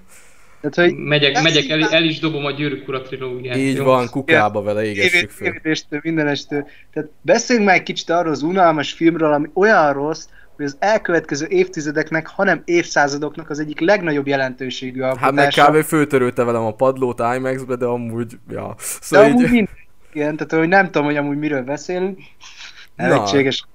De, Szó- de zseniális ez a film, tehát épp azt beszéltünk, miután kijöttünk, hogy ez a tökéletes párhuzam a Schindler listájával. A Schindler listája akkor vált a világ legfontosabb, vagy a, vagy a háborús tematika legfontosabb filmjévé, amikor kijött, meg utána néhány évvel, és az Oppenheimer ugyanezt az utat fogja bejárni. Tehát, hogy szerintem most nem teljesen fogjuk fel, meg, meg nem teljesen érezzük a jelentőségét ennek a filmnek, de ez generációkat fog meghatározni. Hát- Ugyanúgy, ahogy a, a Schindler listája beszél a, a A népírtásról, holokausztról, igen, igen. De amúgy ezzel teljesen egyetértek. az atomról. Igen, pontosan, hogy egy, ez konkrétan olyan fontos uh, film a termonukleáris kitettségnek, meg, a, meg, az, meg az atomháborúnak való kitettségnek, meg, a, meg az ezek a fegyverekkel szembe való tehetetlenségnek, meg e- hatalom, meg erővel való szembeni uh, félelemnek, a, ami a Schindler listáját is megalapozta a holokausztnak az emlékét, meg az, a, a, ugye a... Igen, meg, meg egy, egy tanmese arról, hogy a, a megalománia, a diktatúrák, a, a népírtások, az emberi gonoszság milyen mély, mélyen tud gyökerezni társadalomba, és milyen táptalaja van neki, és milyen szinten tudja hát konkrétan felőrölni kvázi majdnem az egész emberiséget. Ugyanúgy az atombomba is erről szól, csak az nem arról, nem azt mutatja meg nekünk, hogy, hogy fegyverekre és emberekre van szükség, akikkel elhitetünk egy, egy eszmét, és az eszme nevében tömegeket gyilkolunk meg, hanem elég megnyomni egy gombot, és már meg is történt tömegeknek a, az elpusztítása, szóval egy valós veszélyre hívja fel a figyelmet. Arról nem is beszélve, hogy a mellékszál bennem, mert ugye a főszál nyilván az atombomba, meg, a, meg az atomfenyegetettség és a termonukleáris fegyverkezésnek a, a jelentősége, úgymond. Ahhoz képest a másik oldal meg Oppenheimer meghurcolásával és, ö, és megalázásával egészen hihetetlen abból a szempontból, hogy abba gondoljunk bele, hogy a világ legműködőképesebb, talán legműködőképesebb demokráciájában megtörténhet az, hogy valaki egy felső pozícióban lévő ember azért meghurcol és megaláztat egy tudóst, mert az ellene bizonyított valami. Hát az nem szolg, vagy ez konkrétan nem szolgálja az érdekeit. Igen, nem szól, és kigúnyolta. Tehát, hogy, hogy valakinek a, az, a, az a sokkoló ebbe az egészbe, hogy valakinek a sértődöttsége, hogyha van hatalma, azt mutatja meg, hogy milyen könnyen egy zseniális elmét kicsinálhat egy, demokratik, egy demokratikus társadalom. Nem diktatúrákról beszélgetünk, ahol Stalin utána küld egy bérgyilkost, Trockinak azt egy jégcsákányja kiukasztatja a fejét, hanem egy olyan demokráciáról beszélünk, ami a vezető gazdasági hatalom ö, berendezkedése. Jó, az most, most őszintén hol meglepő az, hogy így ö, az emberek így kihasználják egymást, és kihasználják a saját hatalmukat. Ez amióta világ a világ, ez történik. Nem, nem az a meglepő, hogy ez történik, az a meglepő, hogy ez hol történik. Tehát, hogy az a meglepő, Amerikában ez... most ne, ne hülyéskedjünk. Hát erről szól a történelmük. Nem is feltétlenül. Na, Lincoln kigyilkoltam. Nem is feltétlenül az, hogy erről szól a történelmük, hanem az, hogy azt gondoljuk, hogy a demokrácia, pláne a, a világ vezető gazdasági hatalmának demokráciája egy, hogy mondjam, nem is a, nem a hatalomnak is ad egy keretet, amit nem léphet Igen, túl. Na. Ad, egy, ad egy keretet, amiben mindenki mozog. Ad egy, ad egy rendszert, ami persze vannak kiskapuk, és néha ezeken a kiskapukon át lehet járni, de, de ad egy olyan stabil vázat, amiben az emberek észszerű határok között mozognak és nem falják fel egymást, meg nem gyilkolják szét egymást. És jön egy ilyen Louis Strauss, aki megsértődik azon, hogy Oppenheimer ellene bizonyít valamit, és egy ilyen sértődöttségből jön az, hogy megaláztatja és meghúzoltatja az ember. A világ egyik leggeniálisabb elméjét. Tehát, hogy nem, nem az a sokkoló, hogy ez megtörténik, az, hogy ez hol, meg kivel történik meg. Tehát egy olyan világban, ahol ez egy Oppenheimerre megcsinálnak egy ilyet, ott tényleg senki sincs biztonságban. És persze ezt tudjuk, meg ott mozog a tudatalattinkban már évtizedek óta, hogy, hogy, hogy ez van, de azért ezt így kimondva látni, meg, meg, meg felfogni, meg tudatosítani azért meg, nem mondom azt, hogy meglepő, inkább megterhelő élmény. Bár nyilván kinek mi a kének, ez ennyire evidens, aznak... Igen, az hogy mondjam, hogy valahogy... Nem azért csak, hogy Bocsi, bocsi, bocsi, hogy szólatba vágok. Csak annyit, hogy volt egy nagyon érdekes interjú a Nolannel meg a izével, a Robert Downey Jr., ahol uh, Downey elmondja azt, hogy uh, Nolan neki azt a feladatot adta, és azt mondta, hogy neki a, a Mozart, az Amadeus című filmből neki a Salieri karakter az övé, mint Levi Strauss. Ő azt a karakterre kell valamilyen szinten hasonlítania, és ez a Mozart és Salieri párhuzam így nagyon érdekesen levonható az egész Oppenheimerre. Mert ez a pénzember és a zseni, a középszerűség és a zsenialitásnak a harca történik meg két szinten az Oppenheimerrel. Oppenheimer, amint felfedezi az atombombát, és szemben áll a az elnökkel és magával az egész társadalommal, hogy bevessék, és még egyszer és még egyszer folytassák, és akkor szemben áll ezzel az idióta pénzemberrel, aki meg csak megsértve érzi magát azáltal a zseni által, akit ő azt hiszi, hogy a pénze miatt mederbe tud sodorni, de az az ember messze túlszárnyalja őt.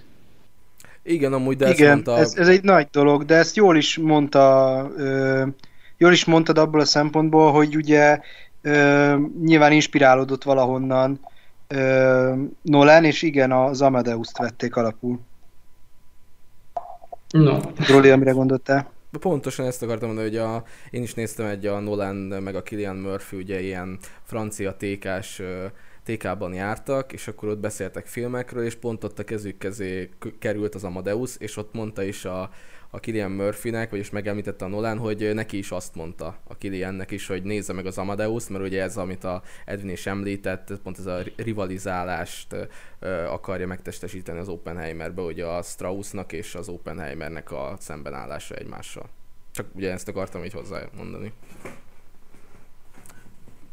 Hát, Na ja. és tényleg nagyon-nagyon jó, ahogy ezt, ahogy ezt most tényleg most az, az Amadeus című filmben ott a Salieri oldaláról, itt viszont pedig Oppenheimer a zseni oldaláról látjuk, és hozzákapunk még egy olyasmit, ami ott nem volt meg, egy hatalmas morális kétséget, egy súlyt azáltal, hogy tényleg, a, hát a híres mondata az Oppenheimernek, hogy így Igen. I become that. Igen, így mindenki újongott a moziban, amikor az felszólalt. Ja, én, én, én, vagyok a világok pusztítója, igen. Igen, és ez mondjuk nem is Oppenheimer mondata, hanem igen, a Bhagavad Gita Igen, amit, benne. amit ugye olvasott. Sőt, csak idéz, igen. amúgy, Idézett, de nyilván az ő mondatának tulajdonítják ezt részben, de tényleg benne van ez, a, ez az óriási morális dilemma, meg magának az atombombának a, az elkészítése is például, már hogy a folyamat bemutatása is egy kvázi dokumentumfilmes szinten mozog, tehát hogy az az zseniális ebbe a filmben, hogy úgy nézett tényleg, mintha egy dokumentumfilmet néznél, és baromi jól mutatja be az egészet.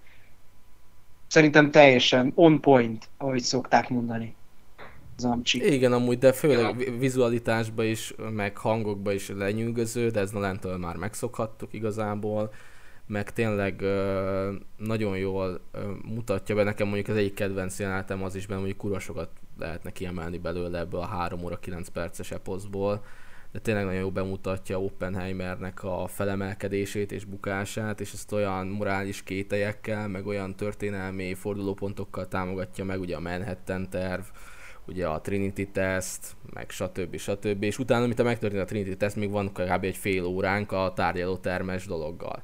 Ugye, hogy az Oppenheimert lejáratják, az, az, az is zseniálisan meg lett oldva igazából, és abszolút nem rántott ki a filmből, hanem úgy, hogy föntartotta a nézőnek az érdeklődését, és tényleg leültük azt a 3 óra 9 percet, mert egy percig nem unatkoztunk. De visszatérve, amikor ugye még tanul külföldön, és ugye megmérgezi a tanítójának az almáját és ugye Igen. rohan oda, és akkor hogy nehogy ez, pont ez a morális kételj van benne, amikor az atombombát is föltalálja. Igazából meg akarja védeni a népét, a saját érdekeit, a saját e, e, dolgait, de közben nem akar megölni egy ártatlan embert, ami nem, ér, nem ért vele egyet. És a végén ugye Igen, ez a morális kételj van benne, hogy ugye meglátja Japánról a képeket, és tök jó, hogy Nolan azt sem mutatja fullba szerintem, ez is egy nagyon jó pszichológiai játszadozás a nézővel igazából, hogy, hogy képzeljük azt a borzalmat, mert igazából már mindenki látta azt, hogy Japánnal ugye Hiroshima-val és Nagasaki-val mit bűvelt az atombomba, és alábecsülték az erejét, és aztán látták, hogy mi az igazi ereje élesbe, és hát elszörnyedett ugye Oppenheimer, és ezután lett szószólója annak, és Tellerede egyik ellenfele, hogy, hogy ha hagyjuk a termonukleáris fegyverkezést, és tényleg. Ja, meg ő abban a hitbe volt, ugye, hogy azért hozza létre ezt a szuperfegyvert idézőjelbe, ez volt az ő ö, saját ö, morális gátja, hogy ezt ő azért hozza létre, hogy utána a háborúkat megszüntesse az emberek között. Mert ilyen szörnyű fegyvert ki akarna bevetni ember-ember ellen, ugyebár. De hát igen, pont, hát... igen, és pont ez mutatkozik meg, hogy milyen naív is Oppenheimer ilyen szempontból, hogy egy igen, hatalmas meg, lángelme, meg csak nagyon nagy. Azt hitte, hogy azt gondolta, hogy nem fogja az Amerika kihasználni a fegyvert a hatalom érdekében, de mégis kihasználta, és ezzel őt is kihasználták, mert ugye ő, ő állt annak az élé, hogy megteremtsék ezt a fegyvert, és, és aztán utána arra se számított, hogy Telerede is ki fogja használni, mert nagyban benne volt abban, hogy, hogy megalázzák, meg meghurcolják azért, hogy aztán neki legyen hatalma, hogy megcsinálhassa a hidrogénbombát, mert neki meg az volt a szívügye, és, és megmutatta azért azt, hogy a, ezek a tudósok is egyrészt nem feltétlen mindig tartanak össze, másrészt mennyire különböző személyiségek, és mindenki a saját igazát hajtja, meg a, a saját abszolút, dolgait abszolút. üldözi, a saját céljait üldözi azt, hogy ővé legyen az első hidrogénbomba például a világon, és Telerede se volt feltétlen egy olyan, hogy is mondjam, tiszta személyiség, ahogy itthon sokszor beállítják, meg amilyen szinten szeretik, meg kiemelik a jelentőségét, mert igen, neki is, meg Szilárd Leónak is nagy jelentősége volt az atombombának a... Meg a Neumann Jánosnak is, ugyebár. Meg a, a létrehozásában, de egyrészt Telere, de nem olyan könnyű ember, meg nem egy olyan patyolatiszt ember, mint amilyennek beállítjuk. Másrészt például Szilárd Leó szerintem pont annyi szerepet kapott a filmbe, amennyi indokolt volt. És hát igen, azért neki, a, neki, neki több volt a, az előzmény történetében, ennek az egész atombomba és Manhattan projektennek az előtörténetében szerepe, mint magának az atombombának és annak az utóéletének a Igen, és az is jó ebben a filmben, hogy ez helyre van rakva. Tehát azért is látod azt, hogy ilyen kis szerepe van, mert ezzel megkapod azt, hogy logikusan, hogy az előzményébe több hatása volt, mint magának az atombombának a, a létrehozásában. És tényleg ez egy olyan dilemmát mutat be, hogy itt nincs jó döntés, mert Oppenheimer is azt mondta, hogy azért csinálnák meg az atombombát, mert ugye a németeknél, németektől fölröppent a hír, hogy a náciknak atombombájuk lehet. Hát és ugye fölfedezték, hogy, hogy hasítható a plutónium, és akkor ezért... Igen. ezért és ja. Oppenheimer látta azt, hogy ez milyen világ végéhez vezethet kvázi, hogyha a náciknak atomuk van, vagy atombombájuk van, és azért alkották meg ők is, vagy azért tűzték ki célként az atombombának a, a megalkotását, hogy ő, ő nekik legyen előbb ilyen fegyverük, és meg tudják állítani a, a nácikat, csak aztán ezt a, tényleg ezt a morális po- problémát nem egyrészt nem mérték fel elég jól, vagy ő nem mérte fel elég jól, másrészt nem mérte fel azt jól, hogy milyen szinten bedarálja őt ez az egész ez az egész dolog, és, és tényleg tényleg bedarálta, mint ember. Tehát az, amit a végén mond, ja, zseniális. Igen, de igazából nagyon... nagyon... megesik. De, de tök jó az a könyv is, amiből adaptálták, hogy, hogy az amerikai Prometheus, és ez teljesen illik rá ez a mitológiai történet a, a Oppenheimernek a sztoriára. Szóval nekünk adta az atombombát, ugye Prometheus meg az embereknek a tüzet, és hát rosszul használtuk, és ezért lett megbüntetve. Ö, igen, nem feltétlenül azt mondanám, nyilván Oppenheimer saját maga őrlődött fel ebbe a folyamatba, Abszolút. és ebbe, ebbe a folyamatban, meg ennek a folyamatnak a katalizátora volt az, hogy bevetették a, az atombombát, de tényleg naív volt, mert mit gondolt, hogy, hogy nem vetik be, de, de végül mégis arra a, a következtetési jut, vagy az a konzekvencia a végén, amit einstein beszélgetnek, hogy ugye megkérdezi Einstein-t, hogy emlékszel arra, amikor odaadtam neked azt a számítást, hogy mi van, hogyha véletlen begyújtjuk az egész légkört, hogyha felrobbantunk egy atombombát, és elég az egész föld. És akkor mondta Einstein, hogy igen, emlékszem, mi van vele. Erre azt mondta az Oppenheimer, hogy azt hiszi, hogy, hogy úgy gondolja, hogy megtettük ezt. Tehát, hogy felégettük a, a világot, és akkor totálisan összetört ő is, meg amúgy a közönség is belülről szerintem. Jó, hát az De a zárás ennek az ez a célja. Volt, ja. Zseniális. Tehát, hogy valahol ennek ez a célja, tudod, hogy, hogy megmutassa, hogy, hogy ez egy olyan erő, ami, tehát, hogy nagy erő, nagy felelősséggel jár, hogy tudnunk kell használni, vagy, vagy tudnunk Abszolút. kell, ha nem is használni, ez nem jó szó rá, tudnunk kell helyén kezelni, mert ha nem kezeljük helyén, akkor ez tényleg apokalipszis hát ereje. Vannak olyan erők, amiket nem kellett volna felszabadítanunk. Hát Igen. ez az, hogy, hogy az az emberiség pont emiatt, hogy a, a mindig a, a, most ez a végső cél, de hát mindig van nagyobb fegyver, és mindig lesz egy következő dolog, amit, amit csinálni akarunk, mert mindig megvannak az ellentétek. De és ezt pont mondta, ez... de, de ezt a Tellerede is mondta a filmben, hogy mindig lesz egy nagyobb fegyver. Okay. Igen, de ez a fajta gondolkodás öli meg az embert. Igen. Hogy mindig a másiknak, és mindig a izé. Mert akkora hülyeség és akkora undorító kapitalizmus megy a kibaszott atombomba mögött, hogy így, mikor utána olvastam, hogy konkrétan nem lett volna szükség ledobni még az első atombombát se, mert már amúgy is úgy álltak, és már a filmben is nagyon sokszor utalnak rá, hogy amúgy Japán már tényleg legyőzhető anélkül is teljesen nyugodtan, és akkor így, de ha már megcsináltuk, legyőzhetni legyőzhető lett volna, csak Japánnak a szigetek miatt való megszállása az több ezer amerikai katona halálába került volna. Nem került volna már semmiből, mert konkrétan a japán izék már ö, beszéltek az amerikaiakkal, és úgy álltak, hogy az utolsó tárgyalásoknál voltak, de na, Na, a béketárgyalások mindig ilyen rizikós dolgok, mindig ilyen törékeny dolgok, tehát most láthatod a, a, az orosz-ukrán háborúval kapcsolatban Igen, is, persze. hogy vannak béketárgyalások, már hogy hogy mondjam, voltak békér, béke felé irányuló beszélgetések. Mert nem lehet béketárgyalásnak nevezni, mert nem az, hanem voltak olyan társalgások, amik azt mutatták, hogy megvan annak a lehetősége, hogy békekötés szülessen valamilyen formában. Ezek a tárgyalások mégis beszakadtak, meg összedőltek, tehát ez ugyanaz, hogy persze Japán-Amerika között is valószínűleg voltak beszélgetések, kialakulhatott volna akár egy, egy megadás is a Japán részéről, viszont ugyanúgy benne volt a pakliba az is, hogy máshogy nem lehet megtörni teljesen a japánokat, csak úgy, hogyha az amerikaiak egy bizonyos szintű megszállást alkalmaznak, ami amerikai katonák életébe kerül. Ez mind teoretika, tehát itt nincs jó döntés abból a szempontból, hogy az se volt egy jó döntés, hogy ledobták az atomot, de az se ö, lett volna jó döntés, hogyha megszállják a szigeteket, viszont azt se tudod kimondani, hogy ez a békeszerződés, vagy ez a béketárgyalás, ez megtörtént volna. Szóval a három rossz közül, vagy a három dilemma közül az amerikaiak az egyiket választották, de amit mondasz, az a, az, az igazság, hogy az emberiségben van egy ilyen halálvágy, vagy nem tudom, hogy minden áron föl akarunk fedezni valami újat.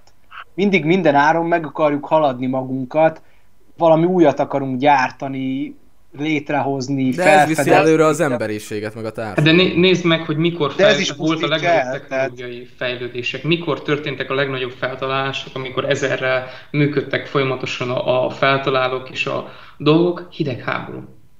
Vajon miért? Folyamatosan ez volt, ami a filmnek a végén kezdett kialakulni, hogy az oroszoknak már van előbb, a náciknak már van, az oroszoknak már dolgoznak rajta, akkor nekünk is kell legyen, és akkor már nekünk is kell dolgoznunk, és akkor egyik a másik ellen folyamatosan ugyanezt csinált az ember, ez benne, bele van kódolva az emberbe, hogy többé legyen, és hogy többet akar a másiknál. Ez, ez a, kapital, a, a kapitalizmus alapja.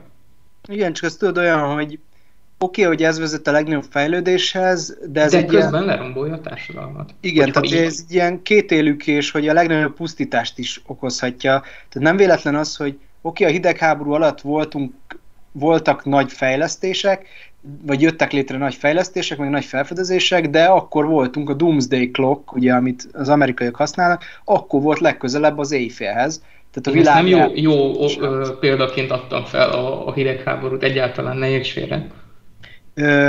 Tehát, hogy nyilván ez egy ilyen kétélű dolog, de ez tök jól megmutatja amúgy a film, hogy, hogy milyen szinten ö, ilyen végletek lénye az ember, és ö, ami pozitív lehet, az pusztítást is okozhat, meg az a végzet is lehet.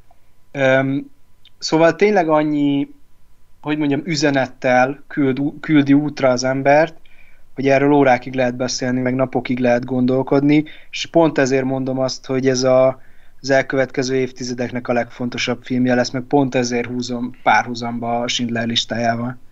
Hát nagyon-nagyon jókor jött ki ez a film, és nagyon eltalálta az idejét. Jó, hát az, nem az, az hogy tényleg... kár, kár, hogy eltalálta ilyen szempontból igen, az idejét. Sajnos, sajnos, hogy kell de... azt mondanom, de hogy így, igen. De, ja, igen, nagyon, és az a, az a jó, hogy nem mond ki egyetemes igazságokat dolgokban, hanem árnyaltan közelít meg minden szempontot. De az is nagyon durva volt, amikor kiválasztották, hogy melyik városokat bombázzák le, és akkor megemlít az egyik vezető, hogy ja, hát oda ne létszi, mert ott az világörökség része, meg ott nyaraltam a nejemmel, szóval azt nem szeretnénk lebombázni. Igen, tehát hogy megemlítő Ezen múlnak, érted, és akkor most akkor lehet, hogy nem, nem emlékszem, amelyik japán város volt hirtelen, Hát de azt hiszem Kyoto. Kyoto. Kyoto, igen, Kyoto, és akkor... Hát, Kyoto-t nem ár, mert a le, egyik legnagyobb kulturális jelentőségű ja, város igen. Japánba, meg az egyik legszebb, hogyha nézel róla videókat vagy képeket, tehát az egyik legjobb turista célpont, meg az egyik legjobb kulturális célpont, tehát nehogy már azt létszi, ha lehet, de érted ilyeneket, hogy, hogy ilyen, ilyen lottóba kvázi, vagy ilyen orosz rulettbe döntjük el, hogy, hogy hova dobjunk bombát, nagyon durva. Ja, meg amikor ugye az izének le kell tolni az Oppenheimernek azt a katonai propagandát, amikor így éjjenzik, meg minden, és akkor így belelép egy ilyen, hát ilyen hamuvá dermet, vagy hogy mondják, ez formálódott ember, szenesedett emberbe, és ugye mondja, hogy bárcsak a nácik ellen is bevethettük volna, szóval ez így nagyon jó bemutatta azt, hogy mit érez belül, és hogy mit kell mutatni a kívül.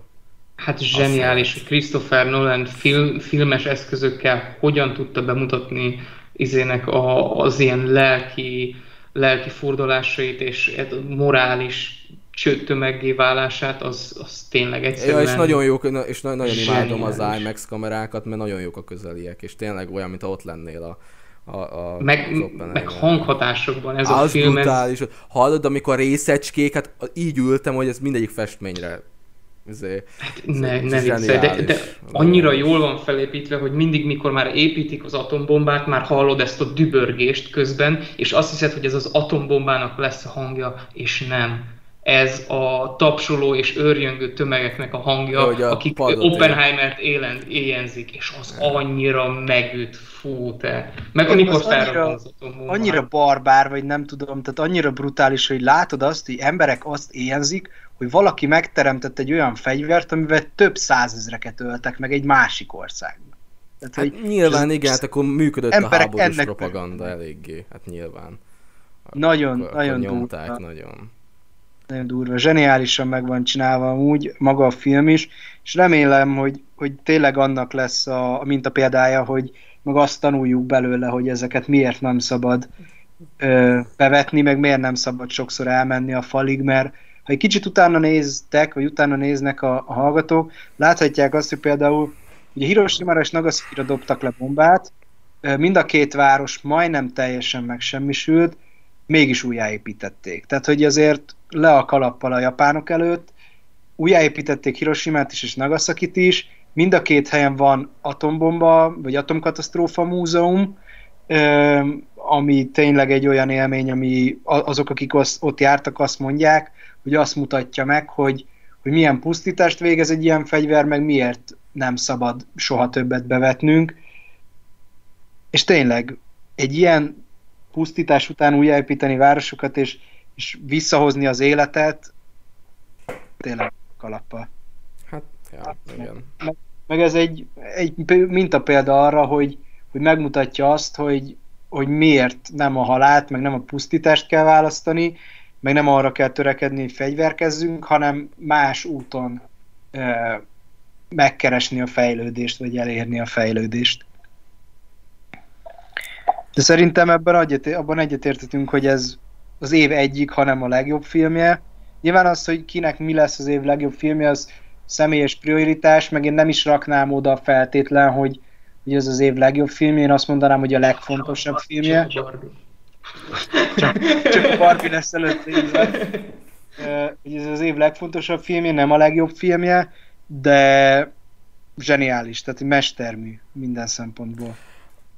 Abszolút, szóval igazából, ha nem jön még idén a Scorsese film, mondjuk a Fincher film az remélem olyan jó lesz, hogy azt tudjam mondani, hogy igen, azért oda lehet rakni mellé, de, de eddig nekem így az évfilmje, így, így. Amúgy mindenképp. Szóval mondjuk, így... na, még az év második igen, felében jönnek még dolgok, de tényleg egy, egy Egyrészt jönnek dolgok, jönnek dolgok, akkor azokról is kell majd számot vetni, másrészt nem volt még annyi jó film idén feltétlen, hogy, hogy egy nagy listát lehessen összeállítani, de tényleg minden fölött van. Tehát, hogy talán a John Wick-et, meg a, meg a Mission Impossible tudom mellé rakni, de azért nem lehet mellé rakni, mert annyira más kategóriában hát, van. teljesen más műfaj, szóval így, így teljesen más műfaji uh, jegyeknek, meg stílusnak kell megfelelnie mind a kettőnek, szóval Ja. Nem, nem lehet de melléjük szerintem... rakni, de, de minőségbe ö, melléjük raknám teljes mértékben. Szóval az Oppenheimer ez itt tényleg levitte a fejemet, első IMAX vetítésem volt,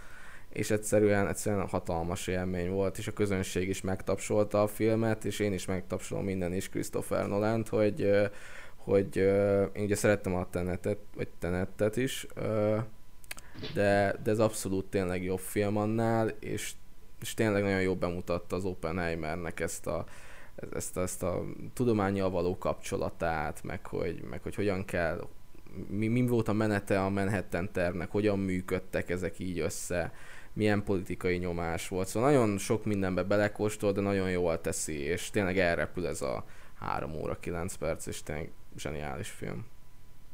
Igen, szerintem léphetünk is tovább a Mission Impossible-re. Azelőtt közbeszólnék, hogy elmegyek gyorsan egy pipi szünetre, aztán jövök vissza és folytathatjuk. Jó. Muszáj, azért nem bírok ki ennyit, még van az indi. Mennyi, hát, Na, hát senki nem mondta, hogy nem ennyi. Senki nem mondta, hogy nem ennyi. Ennyi, nyugodtam. De kurva jó. Remélem behallatszik már, de ez is. Micsoda? Remélem behallatszik már. Ja, húgyozás? Hallott, hallatszik majd, és akkor mondjuk, mmm, csurog. Istenem. Szép. Hát ez kurva nagy film volt, tehát mikor egy vége lett a filmnek, így alig tudtam felállni a székemből. Az meg Melyik moziba, az Oppenheimerre Az? Oppenheimer, jól van, nem a Barbie. Jó, mondjuk ott, ott is, ott, se, ott, ott meg nem akartam felállni, mert mondom, az Istenért nem, nem képesek nekem leadni a Barbie filmet úgy, hogy nincs benne a, izé, az akvárnak a száma. De végül csak igen, benne volt. Igen, igen, végül csak benne volt, ja. Ja, ja, ja. Hát ez egy ilyen, ilyen játék. Mission is egy nagyon jó film, tehát Kurva jó volt. Mondjuk nem tudom te, hogy vagy veled, én a, én a hatodikat jobban szerettem, de ennek kell látni még a második Várj, részét. melyik a ahhoz. hatodik? Azt mondd meg. Az előző, a Fallout, a Ja, Fallout. Harry Cavill-es, a, Harry Cavill. az újra Én ezt jobban szerettem, mint a Harry cavill már hogy nem tudom összehasonlítani a két filmet abban a szempontból, hogy az... Az egy egész történet, igen. Igen, az egy Itt- egész itt még történet, hiányzik az, egy film. az forgatókönyvileg szerintem kiforrottabb, mint az ez a film, mert itt Igen. még hiányzik egy másik film. És, és ha ez a két filmet majd egybe rakjuk, akkor lehet, hogy azt fogjuk mondani, hogy ez a két Akkor film igen, igen, tényleg. együtt jobb, mint, a, mint az utóhatás, vagy a Fallout, vagy hívd, ahogy, ahogy jónak látod, de én most azt mondom, hogy mivel ez jobban lenyűgözött, tehát jobban tátva maradt a szám, grandiózusabb, Na, virtuózabb nekem, mint a, mint a Fallout volt, meg jobban megdolgoztatta az agyamat, ezért nekem ez most jobban tetszett, de lehet, hogy rontani fog rajta a második rész, meg az is lehet, hogy piedesztára emeli. Tehát ezt így nem lehet me- megjósolni még egyelőre. Ja, ja, hát figyelj, ez, ez, ez még tényleg csak egy első rész. Ez olyan, mint a Dűnéről így beszélni első rész után. Igen, zseniális, meg minden szempontból jó, de úgy kell a második, hogy legyen egy teljes élmény. Igen, meg a Dűne is egy olyan dolog, hogy mint ahogy Roli is mondta múltkor, hogy van akinek tudod ilyen, hogy mondjam, ilyen kilúgozott élmény, vagy ilyen keret, tehát hogy nincs benne a lényeg, úgymond. Van, aki meg látja azt, hogy mondjuk te látod azt, hogy ismered a könyvet, meg ismered a könyvben lévő történetet, de imádod azt, vagy szereted azt, ami filmen van, vagy ahogy filmként van ábrázolva. Nyilván, Tehát nyilván. Hát más, más médiumok másként dolgozzák fel, és szerintem filmben ez, ez a legjobb formája. Igen, meg ez a, tudod az, hogy film, ez egy olyan könyv, amire azt mondták évtizedeken keresztül, hogy lehetetlen filmre vinni. Most valaki filmre vitte, és ez a lehetetlenség abban nyilvánul meg, hogy, hogy így lehetett filmre vinni. Tehát ebben a médiumban így mutatkozik meg. És lehet, hogy ez néhány ember számára, vagy néhány olvasó számára azt mondja el, hogy ö, hiányzik számára a, a műnek a gerince mondjuk. De hogyha meggebetsz, akkor se tudod jobban filmre vinni. Még. Nem, mert az egy, az egy másfajta, hogy mondjam, azt, ezen nagyon sokat vitatkoztam apummal, aki egy nagy fanatikus a regényeknek, ő is, ő is szerette a filmet, viszont ezen nagyon sokat vitatkoztunk, hogy lehet, hogy ennek a, ennek a történetnek az elmesélésére jobb lenne formátumként a sorozat. De őszintén én azt mondom, hogy nem. Mert szerintem pont a film azt tudja megfogni benne, pont ezt a misztikumát és eposziosságát ezzel az időtartammal is, és a karaktereknek így van. Lehet, hogy nincs annyi idejük fejlődni, meg így nem tudnak olyan dolgokat bemutatni, mint a könyvben, viszont megvan az a, a keret, költség és nagy mozi vásznos formátum, amit nem kapsz meg egy sorozattól. Igen. Hát meg tudod, én, én úgy gondolom, hogy abban értek veled egyet, hogy nem lenne jó sorozatként, mert száraz lenne. Hát Tehát- van egy mini sorozat amúgy, apropó a, a Hát az elég Dűnér- olcsó volt. Az... Igen, az egy nagyon TV, TV dolog. Igen. volt. Amúgy nem annyira rossz, sokkal hűbb a könyvhöz, mint mondjuk a Lynch és még az új is. Viszont tényleg az, hogy egyszerűen a könyvnek, ami a legnagyobb ízét adja szerintem, az, hogy tényleg belelátsz az emberek fejébe is.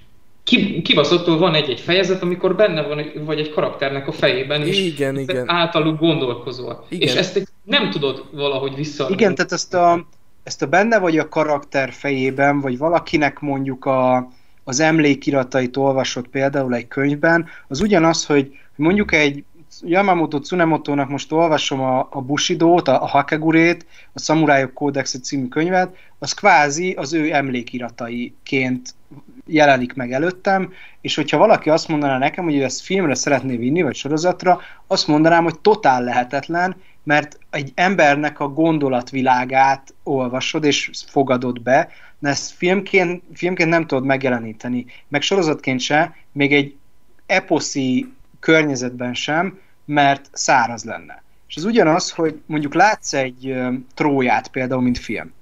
A trója egy eposzon alapszik. Na, most aki olvasta az eposzt, és szereti az eposzt, annak valószínűleg a trója egy kilúgozott rossz interpretáció.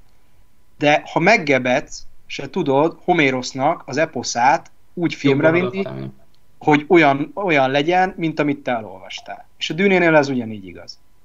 Nyilván egy más élmény lesz, mert más, teljesen más, másként mesél a film, másként mesél a könyv, és másként mesél egy sorozat is. Noha hasonló elemekből építkeznek fel, hasonló ö, történ- dramaturgiát is követnek néha, de önmagukban más formátumok. Ez olyan, hogy így egy festmény nem tud úgy mesélni, mint egy könyv, és fordítva sem, vagy mint egy vers. Más. Egyszerűen más. Persze, Igen, más. ez egy olyan... Mondjad. Csak nem, csak nekem a, nem. Hogy én a Düne első részében nekem például az fájt, hogy azt, a, azt az intrikákkal teli közös vacsorát, amikor meghívják a... Igen, az, az mindig ki van hagyva, az mindegy. És, és én bocsánat, én nekem semmi bajom nem lenne a Dűne első részével, és tényleg kurva jól néz ki, kurva jó visszaadja a könyvnek hangulatát, minden, csak édes jó Istenem, most ezt mennyivel tartott volna belerakni? Az a 10-15 perc, hogy egy kicsit megismerjük, hogy ugye Jessica-val szembe is azért a Havat az eléggé kételkedő, azt hiszi áruló, hogy ő lesz a Harkonneneknek a kémje, ugye meg a Juhé doktort is csak így kihúzzák a kalapból, aztán kiderül, hogy ő az áruló a filmbe, ott is egy picit gyanakodnak rá, de nem annyira, mert ugye, hogy mondják ezt, uh, hirtelen akartam mondani, Mi? valami izé alatt áll. Nem, nem akartam hülyeséget. Na mindegy. Jaj, hogy a Harkonneneknél van a feleség? Nem, hanem az van, hogy ugye, ugye ő orvos, és az ő rendjükben az van, hogy nem árulhatja Orvosi el a... eskü. Ja, igen, valami igen, hasonló, eskü. na igen, uh-huh. valamilyen csak nem jut eszembe az a szó, amit a dűnében meg a könyvben használtak hirtelen. Na mindegy. Jaj, hogy gyereke van a izének? Nem, Jessica? hanem annyi a lényeg, hogy ja hát az, az kiderül ugye a filmben, végén rájöttem, hogy az benne volt, hülye voltam, azt elfelejtettem, az benne volt, mert a Paul az elmondja neki, szóval Sorry, ez én rossz Igen, tehát hogy azt akarod mondani, hogy Juhi doktor valamilyen eskü alatt áll, olyan, mint mondjuk manapság a hipokratészi eskü, mint az orvosok letesznek. Csak, és, és ezért... Uh...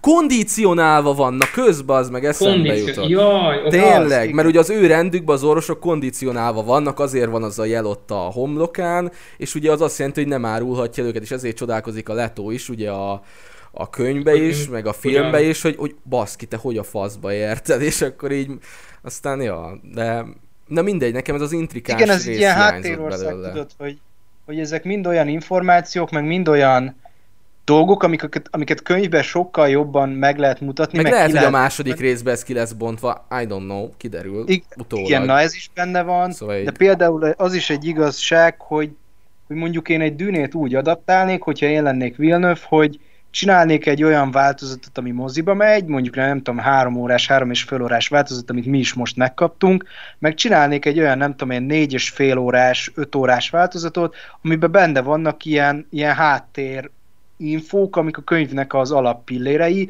és mondjuk meg tudják valósítani, csak azért nem adják le a mozis verzióba, mert lehet, hogy annyi időt dobna hozzá a filmhez, hogy kevésbé befogadhatónak érzik mondjuk. Hát ilyen Director's Cut-ra gondolsz? Igen. a gyűrűk urán a rendezői Hasonlóra, valami hasonlóra, igen. Olyasmit, ja.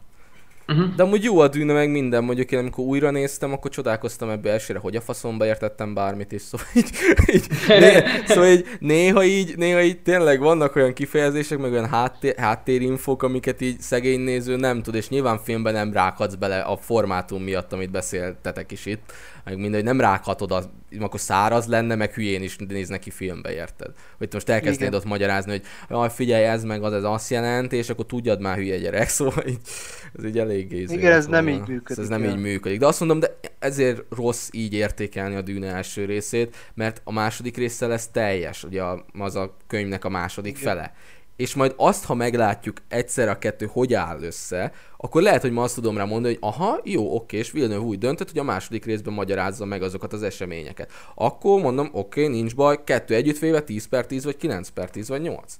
Érted? Igen, de az is lehet, hogy, hogy például úgy fogod értékelni, hogy hogy Villeneuve másként ö, fogja fel ezt az egészet, és másképp alkotja meg ezt a két filmet együtt, és lehet, hogy mondjuk neked csak egy 7 vagy 8 pont lesz a két film együtt, mert te mondjuk a könyvnek nagyobb rajongója vagy abból a szempontból, hogy olyan kulcsfontosságú infokat olvasol benne, amiket a filmben nem jelentett meg Villeneuve, és neked ez a kifogásod vele szembe.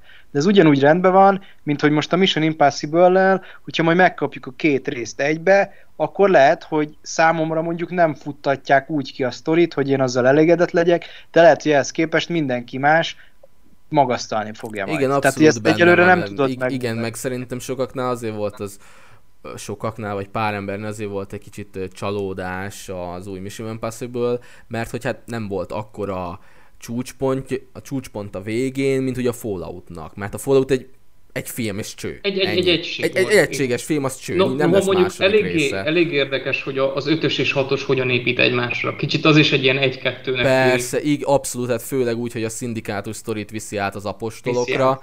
Nyilván is benne van ugye a, az ötödik résznek a főgenyája is egy picit. Igen, igen. Ugye, uh, igen, ott az is épít eléggé a sztori egymásra, és itt is meg van említve azért egy picit talán az előző rész is ha jól emlékszem, Igen, de, de, nem annyira, nem, nem annyira, itt már külön áll, úgy csinálja, hogy mondtad is Edwin, hogy az 5-6 egymásra épít, itt pedig a part van, és a part 2 nyilván egymásra épít, mert egy sztorit mesél. Igen, Edwin, pont azt beszéltük, hogy például le, lehet, hogy most Edwin azt mondaná, vagy azt mondja, hogy neki azért jobban tetszik a Fallout, mert azért kiforrottabb történet. Egy egységes történet. Egy, egy, egy egységesebb valami. Hát meg ott azért, hogy mondjam, hogy dübörgött, minden történt ott minden perc. Igen, no, de, de kezdjünk el szerintem beszélni róla, és, és még elő fognak jönni, mert nekem noha tényleg én, én Tom Cruise és Mission Impossible fan vagyok all the way, de annyira nem volt, ez még így nem esett le tőle így teljesen az állam, amit amit várok majd az egész filmtől. Ja, abszolút. El... Amúgy, amúgy értem, mire gondolsz, és erre majd én kitérek a saját véleményemre, mert nyilván azért még nem volt benne annyi ilyen boom, agyadat eldobod action. Nyilván a vonatos, meg a meg az hát a vonat, meg minden meg, meg voltak Hát Geciba, nem, jó, mindegy, kezdjük el, mert most nem akarom előre megbeszélni. Na, nem tudom, kitart egy bevezetőt.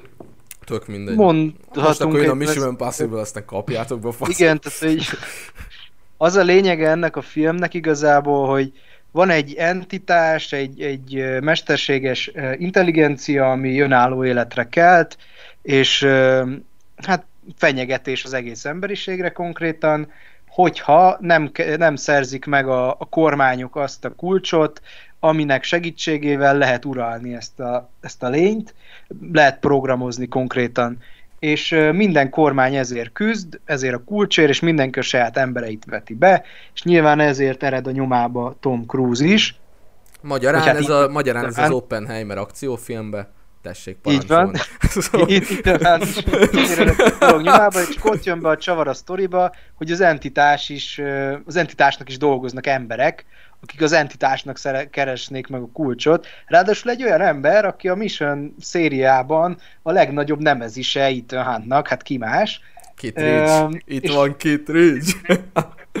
és ezt teszi a legnagyobb bonyodalmat bele a filmbe, de Szerintem maga az egész film, legalábbis én nekem, annyira elgondolkodtató, meg annyira csavaros ezzel a, az entitás sztorival, hogy néha csak így kapkodtam a fejem, hogy most mi a faszom van, mi történik, és így folyamatosan azt vettem észre magam, hogy gondolkodok, hogy mi történik egymás után, és a végére azért csak kiforogta magát úgy, hogy, hogy helyreállt a fejembe a script, de azért ez akármennyire is nem egységes, azért ez egy bravúros munka. Hát az ugye annyi szó, annyi szó hangzik el itt az entitás szó, mint a, a, a, a, a fuck szó a Tarantino filmekben, de amúgy no para, szóval, de amúgy, de, de, amúgy, de amúgy tényleg nekem is nagyon tetszett az elejétől a végéig, igazából ez a sztori is tök jó relevancia a mai világunkra, hogy nagyon megbízunk a, az elektronikai segítségeinkbe, meg, meg hogy mondjam, meg az eszközeinkbe, meg az AI-ba is, igen.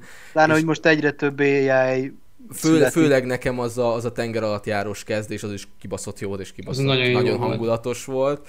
És tetszik ez a McGuffin féle plot device is, ugyebár, ez a plot, ez nagyon jó ott van szerintem. És nem, mert J.J. Abrams filmekre szokták ráhúzni, hogy ő mindig ezt használja, mindig ezt a plottot, hogy minden tárgy után kell rohangálni, és az alakítja ugye a cselekménybe a karaktereknek a sorsát, meg stb. És már egy végén már nem is a tárgy fontos, hanem hogy a mit hoz ki ezek a karakterekből. Na mindegy, de itt szerintem ez tök jól működik, mert mondjuk ez a Rise Igen. of Skywalkerbe kurvára nem működött, ez a, ez a McGuffin féle plot, de itt szerintem kurvára működik. Mert Jó, de egy- Rise of Skywalker egy vonat szerencsétlenség Jó, hát azt tudjuk, állomása. tudjuk. Itt is tudjuk, volt tudjuk. vonat szerencsétlenség, csak az jó volt. Csak az jó volt Igen. nézni, csak az jó volt nézni. Az a, az a durva ebben, hogy mindezt úgy csinálja meg, hogy kiforrott a, a forgatókönyv, gondolkodni kell rajta, filózni kell ezen az egészen még közbe is, mellette vannak ilyen agyeldobós akciók, hogy leszakadt az agyam, hogy mik történnek, és ez marha jól megcsinálják. Vannak tök jó új karakterek, és még a régi karakterek közül is mindenkit jól használ föl. Ráadásul szerintem úgy, hogy Pom Clementifen kívül talán senkinek nem sorvad el úgymond az alakítás, vagy nem kerül háttérbe. Tehát, hogy Szerintem Pom Clementi se volt. Szerintem az egy, mint új, új karakter, az egy nagyon... jó volt, nagyon jó volt. jó nagyon- volt, nagyon csak egy kicsit több teret kellett volna, hogy Ja, hát ő nem volt, ő egy plot device volt, de egy plot device-nak, vagy és egy ilyen mellékes, ilyen, olyan volt, mint nem tudom, egy átlagos akciófilmben egy ilyen emlékezetes, ilyen mellékbossz.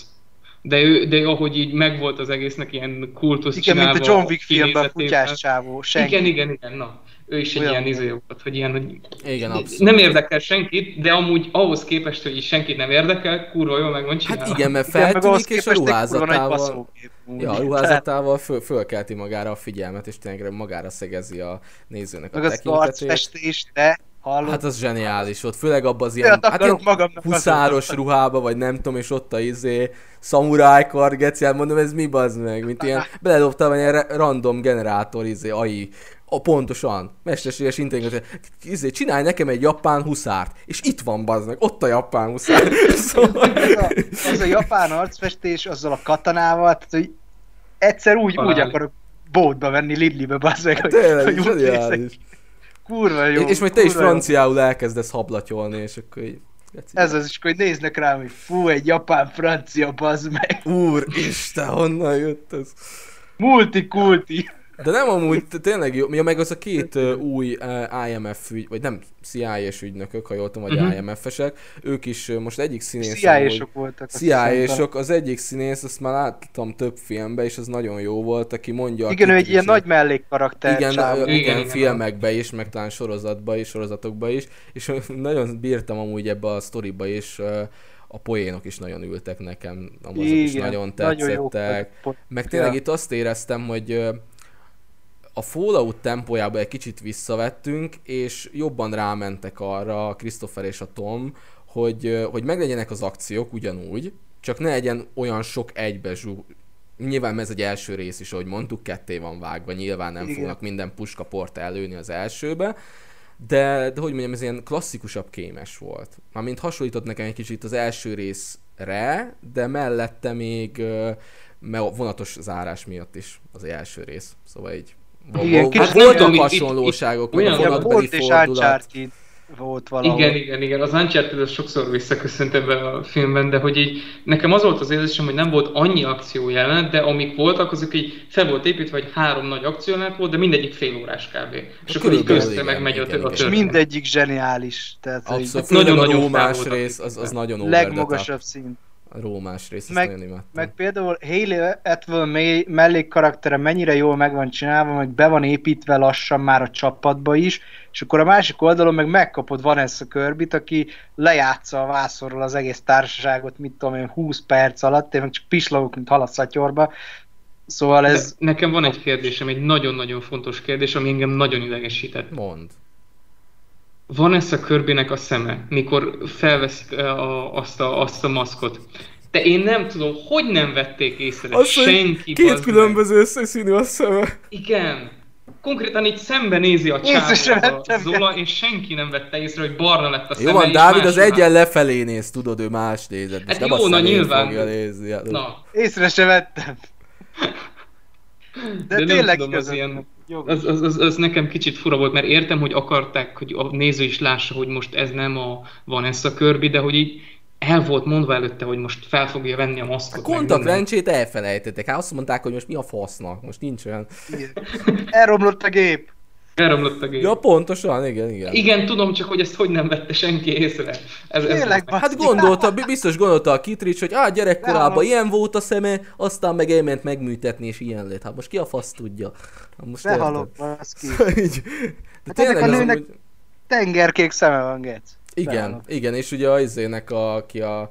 a annak igen, annak barna. pedig ugye zöld és kék. Barna. Vagy barna. barna. barna. Nagyon barna. Nagyon barna, bocs, nagyon barna. Tényleg, Nem csak igen. hát kisgyereknek minden vicc új, de hát ez beütött most nagyon. Azt a kurva. Ja, az érdekes volt, érdekes volt, ja, ja.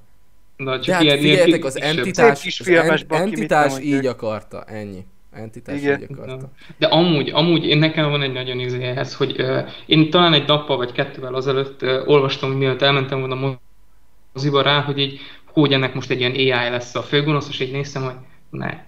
Ezt így már nagyon sok filmben, ilyen akciófilm szériában meglépték, ezt sok akciószériában meglépték, és mindig kb. a legrosszabb részeket eredményezte, és basszus, a Mission Impossible ezt is megcsinálta.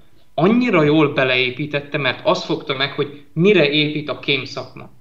Mire épít a hírszerzés? Kütyükre, és a, a, a kütyük működésére az, hogy a hiper-szuper cuccaink által mindent meghekkelünk és megcsinálunk, és akkor majd megy Ethan Hunt, és a többit meg leüt is. Izé.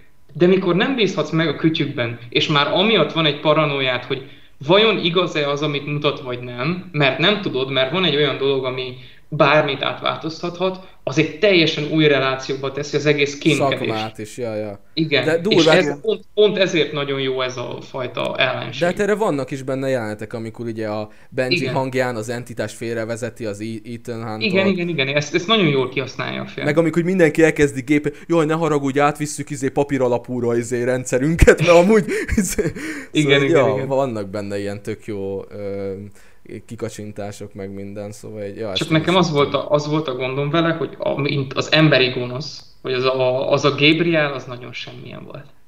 Mert, nagyon ő, mert ő akar- nem az igazi gonosz, ő csak egy, hogy mondjam, csatlósag, fő Tudom, gonosz, csak aki még hogy nem láttunk. nagyon előhúztuk a kalapból, hogy hm, az utolsó résznek mit csináljunk, húzzunk elő a múltból valakit, akit eddig be, az eddigi hat részben soha nem említettünk meg, hogy Ethan Hannak volt egy ilyen nagy tragédiája, hm, pont most az utolsó részben hozzuk elő ezt a Gabriel csávót, aki amúgy Ilyen, Hát, elég gyengus volt azért.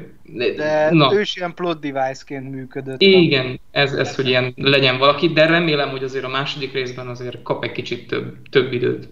Igen, Ja. meg jobban kibontják, mert azért, amit mondasz, elég ilyen kalapból előrántott volt, és nem, nem...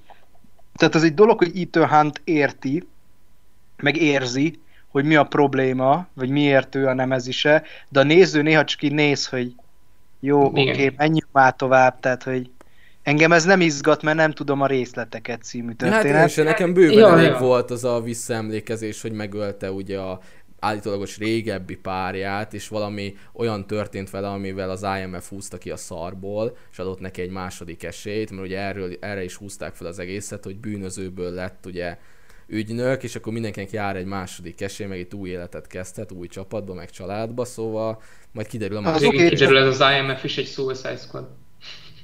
Igen, amúgy. A végén kiderül, bazdmeg, itt ilyen Harley Quinnek, meg ilyenek vannak itt. Ameddig Jaj, nem kapom meg a részleteket, hogy Ethan Hunt múltja, meg Wing Rames múltja, meg Simon Pegg múltja, miért, miért olyan, amilyen, ö, és Mondjuk azt miért hiszem, Simon Peggnek megkaptuk még a negyedik részben, nem? Vagy Igen. a, a harmadikban, nem tudom melyikben jelent Meg, valamelyik részben megkaptuk, az fix, de, de még nem kapom meg a csapatból mindenkinek a múltját, tudod, hogy a részleteket egy kicsit kibontva, hogy miért olyan a helyzet, amilyen, addig azért lehet rá azt mondani, hogy ez kicsit ilyen alulásott koncepció, vagy alásott koncepció, de én hiszek abban, hogy a második részben ezt megmutatják, Nem, ez amellett- biztos. biztos. nyilván, hogy szóljon valamiről a film amellett, hogy, hogy Tom Cruise úgymond győzedelmeskedik, és akkor én teljesen százszerzalékig elégedett Hát leszek. amúgy spoiler alert, de kíváncsi leszek, hogy az igazán kívül még valakit megölnek a csapatból. De... Okay. Vagy, vagy kinyírják Hát a- mindenki látta, ezt a már mint itt közünk mindenki Ja, látta. jó, tudom, csak így, na, így hirtelen, de oké, okay, hát figyelj, szerintem nekem nagy, az a nagy, az a nagy izém, hogy így pláne mint záró epizód Tom Cruise. Mi van Tom. Ja, hogy Ő, ő, hogy meg- őt, ő lesz, mert hát ő neki erre volt felépítve már az ötödik rész óta építik ezt, hogy ő az, aki az emberre teszi a hangsúlyt, és nem a nagy egészre, és ki ennek a tökéletes nemezise, hát az AI, aki nem is egy ember, és csak nagy tételekben és világokban gondolkodik, meg hatalmas rendszerekben, és akkor pont ez az egy ember végül odaadja az életét, és megmenti ezt, akit alig találkozott vele 20 perc, ezt a Haley és akkor így összeforra az egész, és akkor ő, ő ez az ember lesz. Hát és meg jó is, ezt tetszett meg, meg jó lezárás is lenne ennek az egész franchise Szerintem nagyon illene. Mint ahogy a Daniel Craignek és a James Bondját is így szépen lezárták, most ezt is lezáratnák ilyen szépen igazából. igen, meg ezt le kell zárni így, hogy ne térhessen vissza ez a franchise. Tehát, hogyha, Szerintem ha ez még- itt kifutotta magát lassan. tehát, Abszolút. hogyha Tomék ennyire be akarják fejezni ezt a franchise-t, és valami újba akarnak majd belevágni, akkor azt kell mondani, hogy ennek itt a vége, és akkor Ethannek is itt a vége, akár még azt is, hogy a, hogy a többi karakter ö, meghal, vagy valami történik velük, valami jelentős dolog, és akkor tényleg be tudják csomagolni ezt az egészet, és akkor reméljük, hogy, hogy Tom Movies valami újba kezd. Ja, hát most vannak is arról pletykák, hogy ezután majd belekezdenek valami újba, és hát pont ebben reménykedek én is, hogy, hogy tényleg ezt már nincs hová licitálni. Most érted? Most, Nincs. Most már Ez, ennek itt kell legyen a praktikus lezárása. effektekkel már, már nem tudsz mit bevállalni konkrétan, most már hogy lőjük ki az űrbe Tomot, és akkor ott bunyózzon az ellenféle, vagy nem tudom, érted? Szóval már így, vagy nem tudsz ennek az embernek mit mondani, amit nem csinált meg. Amit nem fog megcsinálni, igen. Szóval Igen. így, ezt De, mondom, de a ezt már... legjobb ilyen, nem tudom mennyire nézitek, de vannak ezek az ilyen interneten, mire keresnek rá egy emberről, és akkor így Ezt Tom. Cruise-ról volt egy ilyen beszél a izét, hogy hm, can Tom Cruise uh, uh, fly? Yes. Can Tom Cruise uh, play guitar? Yes. Can Tom Cruise can, can, can everything? Igen, jó, jó, jó, mindent. Igen, A és csáv az így nem, nem volt még dolog, amit ne csinált volna. azt kellett volna mondani a végén, hogy nem válaszolok több kérdésre, úgyis csak arra vagytok kíváncsiak, hogy mit tudok csinálni. Mindent. Kész. Mehetünk tovább. abszolút, Ennyi. Mehetünk haza. Tehát, hogy I'm him, ahogy szokták mondani. Meg hát na, Jim azért már ő is, ő is már 61, na, azért nem csinálhatja Ja, örökké valóságig ezt, szóval így. Igen, meg nem feltétlen ezt kell csinálnia már, hanem persze ezen a blockbuster vonalon illene Maradhat, maradhat. maradnia, tehát hogy, hogy mivel ő a mozinak a, az ilyen zászlós hajója úgymond, ezért érdemes lenne ezen a vonalon maradnia, csak egy kicsit más szerepkörben, vagy Figyelj, más szerintem Top Gunban megmutatta a Maverickben, hogy kibaszottul jól tudja ezt csinálni a- a Mission Impossible-on kívül is, és mi, mind ott volt neki a Jack Reacher szériája, ami szerintem nagyon jól működött, és az nem feltétlenül ilyen dolgokra épült, és Igen, szerintem akkor neki hogyha a van második rész nem egy veretes valami. E, igen, az nem volt túl jó, de az első, ott, ott találkoztak az első film forgatásán a McQuarrie-vel. Ja, ja, ja, ja. Igen. Igen, és az első rész az zseni. Igen, az egy nagyon jó film. Szóval Szóval tudja van, ezt amúgy. persze van még jövője Tom Cruise-nak a Mission Impossible-ön kívül, szóval nem kell itt a ördögöt a Igen, falra tehát, hogy festeni, hogy úristen Azt mi kell lesz. mondani, hogy, hogy nem érdemes temetni ezt a té- témát, mert Tom Cruise-nak abszolút van még jövője, Igen. sőt lesz is. Tehát, hogyha ha vége ennek a ö, szériának, és valami újba kezd, én nem mondanám azt, hogy gyászolni kéne a dolgot, hanem izgatottnak kell lenni. Hogy mi lesz a következőbe a- belevág. Ja. Igen, tehát, hogy, hogy ő egy olyan figura, aki ha valamibe belevág, mondjuk valami újdonságba, valami más műfajba, akkor ő azt egy magasabb szintre tudja emelni, és emeli is.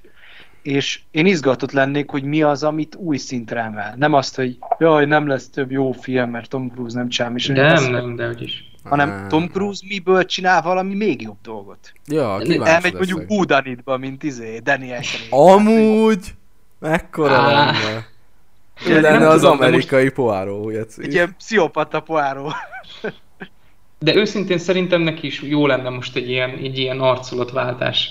És neki voltak még ilyen kikacsintó karakterei néha egy-két filmben, mint mondjuk a Magnólia, vagy nem tudom, egy teljesen ellentétes példa a Les Grossman a izében, a trópusi viharban, Na, de az, igen. valami ilyen más műfajban így egy kicsit eltérni ettől, szerintem neki most az nagyon, Hát nagyon ő, működne. ő, is olyan, mint a Robert Downey Jr. ilyen szempontból, hogy sokan azt hitték, hogy úristen, a sok Marvel miatt elfelejtett színészkedni, aztán jön az Oppenheimer, és úgy odabasz, hogy kb. Oscarra fogják jelölni érte. Szóval, na, mind a kettő tud színészkedni, Igen, attól meg- még, mert zsánerbe alkotott sokáig. Szóval, Meg egy imázsváltás már nagyon érik a Tom Cruise-nak, tehát hogy Abszolút. valami másról legyen ő ismert. Nem arról, hogy ő a...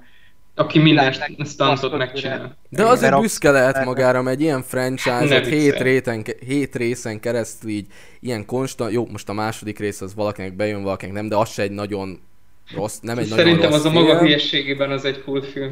Ö, A maga hülyeségében. Igen, főleg amikor az Anthony Hopkins mondja, hogy hát mi, ha ez nem is lenne lehetetlen küldetés, vagy valamilyen hülyeséget is mond még benne, ilyen tök szóviccet, hogy a Mission Impossible címre utalva.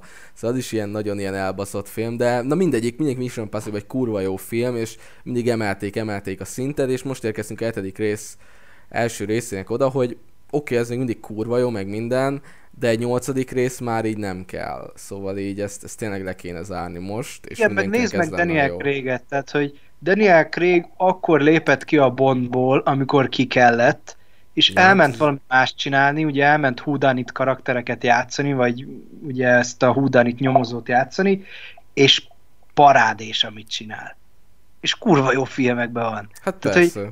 Tom Cruise-ról is el tudom képzelni ugyanezt, mit elmegy drámai színésznek mondjuk.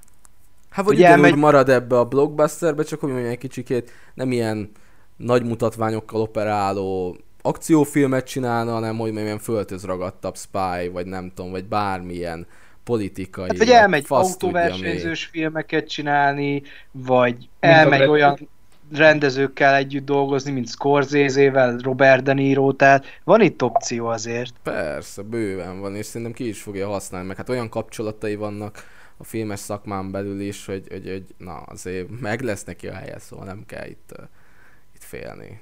Kétség. Meg Bár én meg- hiszek abban, hogy szerintem ő maga lesz a franchise, mint a Mission Impossible esetén, tehát hogy azért Mondjuk, neki van akkor a hát egója, jó szó ez? aha, ezt jó, jó mondod, mert, mert hát, Hogy, hogy nem engedi, van- hogy van ne ő egója. legyen az egésznek az arca. Hát de- hogy a faszban, hát Geci azért, na. Tehát ő nem fog elmenni Louis Strauss-t játszani, mint el Robert Downey Jr., nem, hanem valami olyan blockbuster franchise-t hoz össze, aminek megint ő lesz az arca, de másképp fog, vagy másban fog működni. Mondjuk a helyében nem, nem, nem gondolkoznék már ilyen idősen, mondjuk kurva jó néz ki Tom Cruise, meg kurva jó tartja magát, no offense, de én helyében már nem gondolkoznék ilyen franchise-okban, hanem most a Christopherre úgyis nagy haverok, aztán egy ilyen, csinálnak ilyen mindig ilyen zsáner-zsáner filmeket, vagy elmegy másik rendezőkkel is ilyen zsáner filmekbe játszani, amiben nyilván nem egy ilyen nagyon mellékkarakter, ahogy mondod, mert azért az egója megvan neki bőven, de szerintem néha azért háttérbe tudja szorítani valamikor az egóját, bár ez majd kiderül. Nem tudom. Les Grossman a filmet, kérem. Kérem. Igen, Az Igen menjen el egy Ben. Stillerrel filmeket csinálni. Így Tök van, mindegy, hülyéskedjenek. Menjen el, csináljanak. Így van. Csináljanak egy csomó filmet. Én azt mondom, csinálják, Csináljanak egy trópusi vihar franchise-t. csinálják meg Kész. a Spy 2-t. Azt mondom. A izébe. Tudjátok, amiben van a izé? Az a Melissa McCarthy volt az első részben, meg a Jason Jaj, Statham. ne, Annak ne, egy másik is Tom Cruise-a, az hogy beszól állandóan a csajnak. Ne. ne. Mi az, hogy kurva beszélj. vicces amúgy. Az nagyon adó. Hát abban én, én, én csak izét szerettem abban a Jason Statham, Hát hát az Jason azért. Statham halálig abban Hát a az filmben, de így. Mel-. Melissa McCarthy-tól én behalok akár. Jó, hát azt én sem bírom, de az Hát mindegy. az ízlés kérdése, hogy szegény. mennyire tudja elviselni az ember. De mindegy. fú, abban Jason Statham az kurva jó, pláne a magyar szinkronjában. és Á, akkor hát, ki letört a kezem, és visszatettem a másik kezemmel. Igen. Igen, egy, egy busz, te, vagy mi, egy vonat tetején szágultam egy égő autóval, nem az autó éget, én égtem. Égtem. nem szóltatok bazd meg, hogy ez egy kibaszottó. Igen. Amikor a Balatonon el akart menni a Rivierára, bazd meg. Istenem, zseniális, gec. kurva nagy, kurva nagy Jason. Igen, amikor mondják a csajok egymásnak, hogy nem mondjuk meg neki, hogy ez egy tó, és akkor ordít, nem tudom, én fél, fél perc, vagy nem mondta senki, hogy ez egy kibaszott tó. nagyon nagy, nagyon nagy. De mindegy. Szóval ja, hmm. de ú, még amúgy visszatérve a filmre, amúgy ez a sivatagos rész is kurva jó volt. Az, az FPS nézet, ilyen kodos rész is volt benne. Nekem nagyon Igen. tetszett amúgy. Ez kicsit kodos volt amúgy. Amúgy azt nagyon adtam azt a részt, hogy egy sniper szedegette le az írazeget így mindenkit, az, az is nagyon adtam amúgy. Meg ez a szakadár sztori, hogy a tombó szakadár lesz, mert ugye nem akarja senkinek odaadni az entitást. Szóval egy, ja, itt is ilyen tömegpusztító. Igen, hogy a saját szakárára csinál mindent, azért az is egy olyan dolog volt, amit így nem Hát meg amit mondta, az, mondta az Edwin is, hogy visszatértünk az ilyen hagyományosabb uh, uh, spy kütyükhöz is, szóval ez, ezt is adtam. Szóval Igen, meg ez kicsit a hagyományosabb kém, kém történetek alapjához tér vissza, például azzal is, hogy ugye van ez a Kirby karakterét ilyen közvetítőként hozta vissza. Ja, igen, meg ez a háttérben ez az amerikai uh, politikai játszmázás is tetszett, hogy egy, van egy nagy fordulat is. Igen, a, az amerikai meg a brit oldal. Brit oldal, ja igen, Ú, és a, is. ami nagyon jó volt szerintem, hogy végre voltak ilyen nem teljesen tökéletes karaktereink, mint például a Haley-től, aki nem tudott vezetni. Alig Igen. tudott vezetni ez a csaj. Az egy, az egy annyi poént, és egy, egy akkora ilyen stunt sorozatot tudott maga után vonni, hogy az zseniális. Ja, hogy összebilincselte magát a igen, igen, Kruzival, igen, meg, és akkor elkezdő, hogy nem tudok vezetni, és akkor és akkor mondja, hogy Igen, passz meg, meg, hát nézd már meg, hogy itt... jót tett a filmnek, hogy nem mindenki ilyen baszógép, hanem lehet trükközni, mint például amikor a, van ez a körből, és azt hinnétod, hogy mindig védik meg izé, egy mozdulatot se tesz testőr csávója nélkül, és hozzá se lehet érni, aztán bemennek, azt leütik a francba. Hello, dur! Kész, csá! Ja, és amúgy nem tudom, nektek mi a véleményetek a izének, Ilsa Faustnak a, hát na, kicsit uh, gyors végéről. Mi? Mondd újra, bocs. Hát Ilsa Faustnak a végzetéről. Szerintem ja, hogy, működött, hogy, ja, nem hogy volt az, rossz, csak így na, kicsit olyan... Mm, így, hát na, amikor láttam, hogy így, hogy így megint találkoznak, elmennek hajókázni, akkor így jaj. Nem, az a bajom, az a bajom, hogy azzal a karakterrel, az a karakterrel ebbe a film franchise-ban nem tudtak mit kezdeni az ötödik rész Igen. óta. Pedig egy kurva jó karakter lett volna. Karakter messze az egyik legérdekesebb és legjobb karakter, és ezt húznám föl negatívumnak, hogy egy kicsit árnyalni kéne, és ne csak szuperlatívuszokba beszéljek erről a nekem nagyon tetsző filmről, hogy, hogy tényleg nem az volt a baj, hogy megölték, hanem az volt a baj, mert azt... Feleslegesen. Kicsit feleslegesen. Mert nem volt akkora súlya, mint hogyha tényleg valami olyasmiért tette volna a mizé. Mert hogyha Tom Cruise csinálja ugyanezt, neki már a karakterében fel volt építve, hogy ő mindenki után szalad. És neki az utolsó ember is ugyanannyit számít, mint a teljes világ. Vágom, vágom. Viszont Ilsa Faust az mindig egy saját a saját maga érdekeit követő nő volt. Az ötödik részben is, a hatodik részben is, Mindegy, és egyedül, igen. hogy megszerette a Cruise-t, akkor kezdett így kinyílni, de így, hogy csak hirtelen utána fut a csajnak, és akkor hú, most feláldozom magam éretted, mert hát a Tom Cruise-nak kedves vagy, akkor így Hát de, de mindenhol megmentette ezt a csaj, csajt a Cruise amúgy. Az ötödik részbe és a színházba, hatodik Igen, részbe a jó, de pont ez, a ez üldözésnél Párizsba. olyan, hogy kicsit folyamatosan ide-oda tologatták. Tehát, hogy igen, igen. nem kapott egy, egy nagy ívet, ami azzal záródik le, hogy feláldozza magát, és Sz... akkor úristen, Szerintem hanem kicsit rész... arra tolják, kicsit jobbra tolják, kicsit középre tolják, tehát, hogy és akkor mm. jön ez a feláldozás, ami meg olyan, hogy,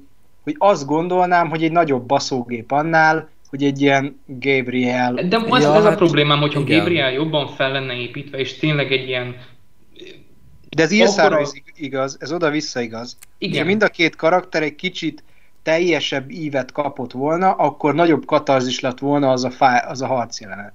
Igen. Hát az, de az ötödik részben árnyalják a legjobban érzelt igazából, hogy, hogy dolgozik az MI6-nek, és akkor elárulja a saját ügynöksége. Szóval így ott, ott, ott, ott kapja a legjobb árnyalást szerintem így, hogyha így nagyon visszamegyünk, de hát akkor hozták be nyilván frissen a karaktert. Még lehet, hogy amúgy ez is így betudható ennek, hogy ilyen hamar kiírták, mert amúgy azt hittem nagyobb uh, uh, szerepet szánnak neki ebben a part 1-be és part 2-be, és azt hittem benne lesz a part 2-be. Szóval Igen, én, ezt én is furcsán. Én, én azt hittem, hogy, hogy a part 2-be fognak így hullani a tagok, meg minden, vagy valami ilyesmi, de ahogy mondjátok is, hogy nagyon így a kalapból előhúzták, hogy gondolom úgy mehetett ez, hogy gondolkozott a Christopher, meg a Tommy Boy, hogy Fú, hallod. El me- kell menni a Dűne 2 forgatásra Rebekának. Mit csináljunk? Ja, igen, most film, hallod, tesó, bazd meg, le kell mondanunk a csajról, most itt, itt vagyunk Velencébe, Geci, valamit csináljunk már, hallod, és akkor mit szólsz hozzá, Igen. megöljük. Oh, basz meg. Baszki, És akkor tudod, ez így- kezdeni és kell vele, mert siet. Tehát, Igen, és akkor megalapozunk a bosszújának, a Ethannek, meg ezt meg kell venni. bazd. De a kedvencem az voltam, hogy ilyen izé kis behind the scenes dologról, hogy konkrétan megkérdezték a Simon Peck-től, meg a Rebecca Ferguson-tól, hogy ö, milyen volt olvasni a scriptet. Simon Peck fölnevet, milyen script, bazd meg. és, és akkor elkezdik, elkezdik nekik, hogy itt nincsen script, oda mennek a forgatási, oda mennek a forgatási helyszín, és Christopher konkrétan kijött le, ki, kitalálják előre az a nagy akciókat, ami volt három is a filmben, és azt milyen sztorival köszik, kössék össze, azt ott a helyszínen találják ki. Szóval ez így nincsen story, meg Oda megy- script, hagyjál már, szóval... olyan, olyan egyszerű Tom Cruise-al forgatni. Fölkelek reggel, kurva fáradt vagyok, de el kell menni, oda megyek a forgatási helyszínre, ott van mindenki, találkozunk, megiszunk egy sört, és akkor megkérdezem Tomot, hogy ma akkor mit csinálunk végül is? És akkor azt mondja, hogy hát fölveszünk egy-két akciójelenetet, és mi a történet? Hát nem tudom, majd útközben ki. Hát nem tudom, figyelj, nem tudom, figyelj, csak belebaszunk a tóba egy, egy vonatot amúgy, de... Ha nem halok meg, mikor, miközben esem le a, izé, a, az enyernyőbe, akkor lesz sztori, akkor lesz sztori Igen, tovább. akkor lesz, lesz valami történet, ne aggódjatok rajta, majd én kitalálom. Tehát, Hát konkrétan Na, konkrétan a motorbá, lehet. motorbike-os jelenetet azt vették fel a forgatásban, hogyha meghalt Tom Cruise, akkor újra kell írni a sztorit. Szóval, bassz meg. Szóval, gondolj bele, kösz. színészként milyen lehet így dolgozni valakivel, hogy nem tudod előre, hogy mi van, és akkor mit tudom én, van ez a körbe, vagy ülsz otthon, mit tudom én, csinálod a dolgot, és egyszer csak csörög a telefon, hogy figyelj csak, gyere már be ma, mert ma döntöttünk úgy, hogy a sztorinak azt a részét kitaláltuk, amiben te benne vagy, el kéne játszani egy-két dolgot, mert közben jössz kocsival, útközben Bluetooth-on keresztül elmondom, jó? Ja igen, meg mond, mondták a Tomnak, hogy Nézel, hogy posztiteken fasz. kapják a line-okat konkrétan, hogy tessék itt van hallod, ezt kell ma főmondani, és így nézzük, és így szünetekben Hát, tanulják. Nagyon-nagyon nem működik. Szóval így basszus, Mint, és mint, mint semmilyen kezdőfilmesnek én ezt a, ezt a technikát nem ajánlom. Igen, ha, Hallod? ha nem Tom Cruise vagy, akkor ezt a technikát nem ajánljuk, mert na, akkor nem Szerinted miért került ez dolgozunk. 300 millióba, vajon? a Covid Igen. miatt amúgy, a Covid miatt Hát igen, nyilván, de hogy... Na, azért Mert, mert el, figyelj, a Fallout kijött, Fallout kijött 178 millió dollárból, ez meg 300-ból, és hogy mondjam, a Falloutban több akció volt belepakolva, meg több. Igen, csak hogy itt, itt az eltolások miatt is, ja, meg hát hát persze, nyilván, nyilván. Nyilván szerintem azért nem tudom mennyire, de ebben szerintem benne van már, elkezdték forgatni a következő résznek is benne van valamennyi pénz. Ja, persze, Még azt is abszolút. el tudom képzelni, ja, hogy a kövi résznek a büdzséjéből. De szerintem ezek úgy csinálják most, mint a gyűrűk urát, ahogy Hát csináltak, meg a annak már Karib egybe tenger forgatják kalózai az egészet. 2-3-at Igen. is abszolút úgy tervezték, csak hát most ugye sztrájk miatt állnak a dolgok. Ja, meg még az van, hogy állítólag a motoros jelenetnek, még még egy kis érdekesség, hogy ugye azt fölvették többször is, talán, hát mindegy, sokszor. 20-szor, 30-szor, 40-szer, 50-szer. Igen, és, és, és me- megkérdezték a Tom Cruise, hogy amúgy a filmben melyik, jel, melyik uh, téket láthatjuk. Hát az elsőt, mert, mert ott volt a leg... Mert, mert figyelj, ott látszott rajtam az igazi meglepődöttség, meg minden, a többit azt így kukáztuk. Igen, de a többit fölvettük azért, De mi azt, van, hogy fölvettük, nem hogy hát, hogy az első nem olyan jó, érted? Szóval az elsőt használtuk. De ugyanez volt a Fight Clubnál is, amikor Finchert megkérdezik, hogy amúgy, vagy Brad Pittet, nem, Edward Norton megkérdezik, hogy amúgy neked hányszor kellett legurulnod a lépcsőn ott? Hát, fölvettük 30-szor, 40-szer, aztán az elsőt használta Fincher a filmbe. hát mondom, kurva jó. De amúgy, amúgy erről volt egy nagyon érdekes beszélgetés, hogy igen, mindenki ismeri, hogy Kubrick mennyire őrült volt ezzel kapcsolatban, hogy 20-szor, 30-szor Ja, is újra vett egy egyszerű persze. párbeszéd jelentet, és akkor ott volt a, a, na, a tágrazált szemekből a, izé a Sidney Polák, a, aki a izé csávot játsz, aki bevezeti Tomot ebbe az egész, Tom Cruise-t ebbe az egész ilyen éjszakai Ja, vágom, világba. vág ez, vág ez, Na, igen. az az öreg, és akkor ő magyarázza, hogy Kubrick neki magyarázta egyszer, hogy azért vesz fel minden jelentet ilyen 40-50-szer, mert ember. Hogyha neked megadatott az a csoda pénz, és kibaszott sok ember, hogy megvalósítsák az álmodat, akkor miért akarnál sietni vele? Miért akarnál most, gy- legyünk túl rajta, menjünk tovább, haladjunk, mikor végre van időd kikísérletezni, és teljesen más reakciót ad egy színész, mikor már egy negyedjére, ötödjére, tizedjére adja elő azt a izét, és lehet, hogy előjönnek olyan gondolatok, olyan másfajta útvonalak, amik sokkal jobbak, mint amiket te terveztél otthon egyedül. Abszolút. Úgyhogy szerintem ez, ez e, emiatt is értem meg, hogy miért csinálják. De ez ezt. jó is, mert nyilván nem úgy Igen, ez dolgoznak egy a olyan színe... dolog, hogy tényleg, hogyha több lehetőséged van, ott a pénz, ott az idő, hogy fölvedd, és mondjuk megvan az első ték, és az tök jó, nem tudhatod, hogy mondjuk a 15. ték nem lesz-e még jobb. Igen, hogy... nyilván. Jó, nem kell hülyére venni az egészet, mint Kubrick, hogy 154-szer így Jó, hát nyilván nem felfele kell, megy a lépcsőn, az nem még kell egy fanatikus idiótának lenni. A, azt a jackes részt, a 140. Igen, amikor megy fel a lépcsőn, a, és védekezik De- a csaja izével, a baseball ütővel, a 140 valamennyi. És hanyadik került bele a filmbe, az megvan? Ezt nem tudjuk, de Á, kár. szerintem csak Kubrick tudja. Kár, az De amúgy visszatérve erre a szemszín dolog problémára. Tehát, hogy akkor ott nem úgy van, hogy bennmaradt a kontaktlencse? Vagy valamiért berakott egy kontaktlencsét a Vanessa Kirby, mert ő játsza saját magát, amikor ugye... Ja, tényleg, Ja, azt nyilván, mindig úgy, nyilván, csak azt hogy, mindig hogy úgy játsszák meg. mi- ja. senki nem veszi észre azt, hogy így neki barna szeme lett hirtelen. De várjál, hogy maradt bent a kontaktlencse? Tehát, hogy az, az nem kényelmetlen? Vagy én hordtam kontaktlencsét, tehát nyilván nem egy kényelmes valami. Nem, szerintem az nem baki volt, csak ő- szerintem ezek, ők ezt így tervezték, biztos. Csak hogy így nem, nem értem, hogy ezt miért, miért gondolták, hogy ez okés a sztoriban. Tehát ugye, a- oké, hogyha így tervezték, az rendben van, csak miért akkor? Tehát, Hát én akkor se értem. Ez, ez, ez a a, jelentősége. Hát csak az a durva, hogy a logikája is ott bukik meg, hogy a Kittridge állítólag már gyerekkora óta ismerte.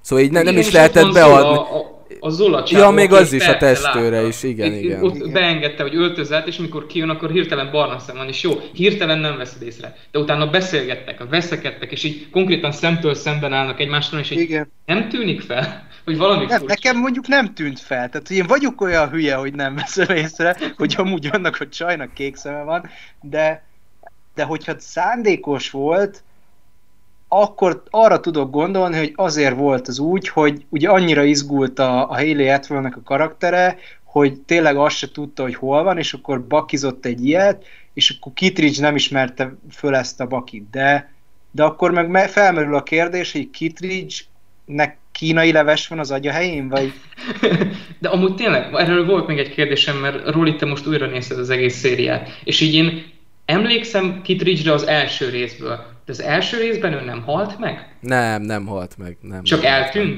Ö, hát tipikus ez úgy van, Mert ő az első rész első jelenetében van benne, amikor így kiukadott Csehországban az a hatalmas akvárium, és akkor így elszaladnak, meg nem tudom mi van. Kittridge És az első ennyi- részben van. konkrétan még benne van a, a vonatos üldözésnél és a záró részben, hogy ugye keresik, hogy megtalálják ki a tégla, ugyebár az első részben, és akkor letartóztatják ugye a, az, a, az Ethan Huntnak ugye a régi, hát hirtelen akartam mondani, főnökét, ugye, aki Igen, vezette a a, csapatot, igen, és akkor igazából utána Kittridge így a szériából idézőben kiíródott, mert a második részben már Anthony Hopkins volt a főnök, aki eligazította Tommy Boyt, aztán utána mindig jöttek más főnökök, aztán utána így, így visszahozták nyilván.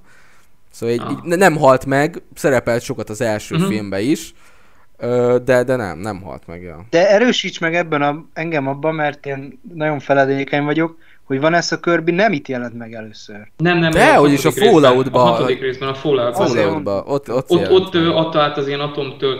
tölteket a Tomnak, igen. Igen. Igen. Rém lett valami, hogy ott is megjelent, csak mondom, ne legyek már én a hülye, hogy úgy mondom itt a dolgokat, hogy azt sem tudom, hogy mi van.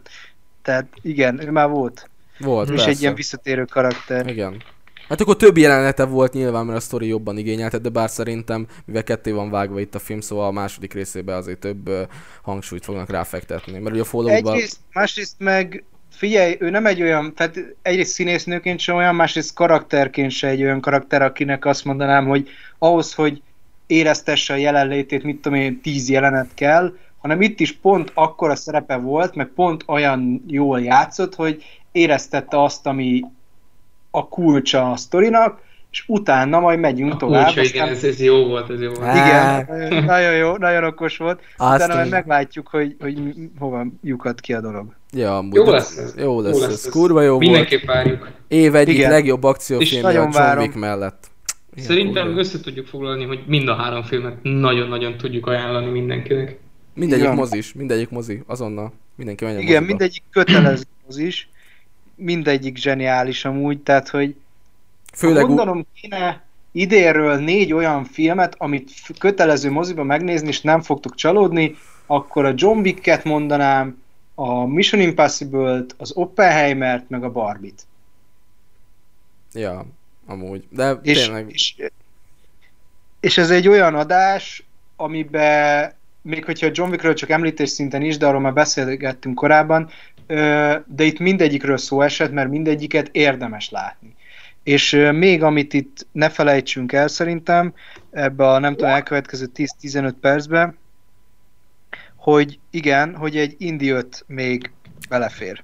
Na, hát akkor erre így röviden, röviden én, ezt csak én láttam a mi kis csapatunkból, meg a Gergő, aki Sajnos Igen, de itt. mondtuk már, hogy Gergő csak egy déli báb, szóval...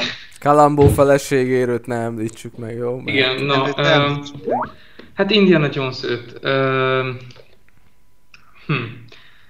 Hát, uh, hogy is fogalmazzak. Uh, az volt az érdekes, hogy pont ebben az évben mutattam meg egy uh, nagyon jó barátomnak a, a harmadik és az első részt, és uh, akkor így benne így felépítettem kicsit, hogy fú, akkor gyere, menjünk el, nézzük meg az ötödiket is. És uh, főleg mivel James Mangold rendezte ezt, és nem a, a Spielberg, egy, uh, nem hogy feltétlenül pozitívum lett volna, de volt bennem egy olyan remény, hogy kihoz egy Dogen-szerű lezárást a karakternek. Mert ami, ami tényleg nagyon el kell ismerni a sávot, hogy amennyire Wolverine egy hányot, hányatot vetett karakter volt, sok filmen keresztül egy gyönyörű lezárást kapott. Na ehhez képest Indi egy elég ehhez képest Indi karakter, aki, és... aki pedig, hát voltak elég rossz mellékszálai, és egy közepes lezárása még a Kristálykoponya című filmben, de ott azért, azért csak a végén megvolt az a kalapátadás valamilyen szinten, és akkor hogy azt éreztem, hogy jó, ez így kerek, ebből köszönjük, többet nem kérünk. Na, de hogyha már mégis összegyűlt a Harrison Ford meg a, az egész bagázs, akkor legyen még egy film. Mangold, Matt Mikkelsen, csomó uh, tehetséges fiatal másik színész, akkor hát, ha ki tudunk hozni ebből valamit, hát felemás, nagyon-nagyon felemás a, a végeredmény, azt kell mondanom. Az az érdekesség ennek a filmnek, hogy a film talán itt van a, így a filmek közül legelőször legtöbb ideig ilyen megfiatalított szereplő. Hát a, a film első ilyen 20-25, majdnem 30 percében van egy ilyen nagy, ilyen nácis vonatos jelenet, és abban így végig a megfiatalított indít látjuk, és amúgy meglepően jól működik.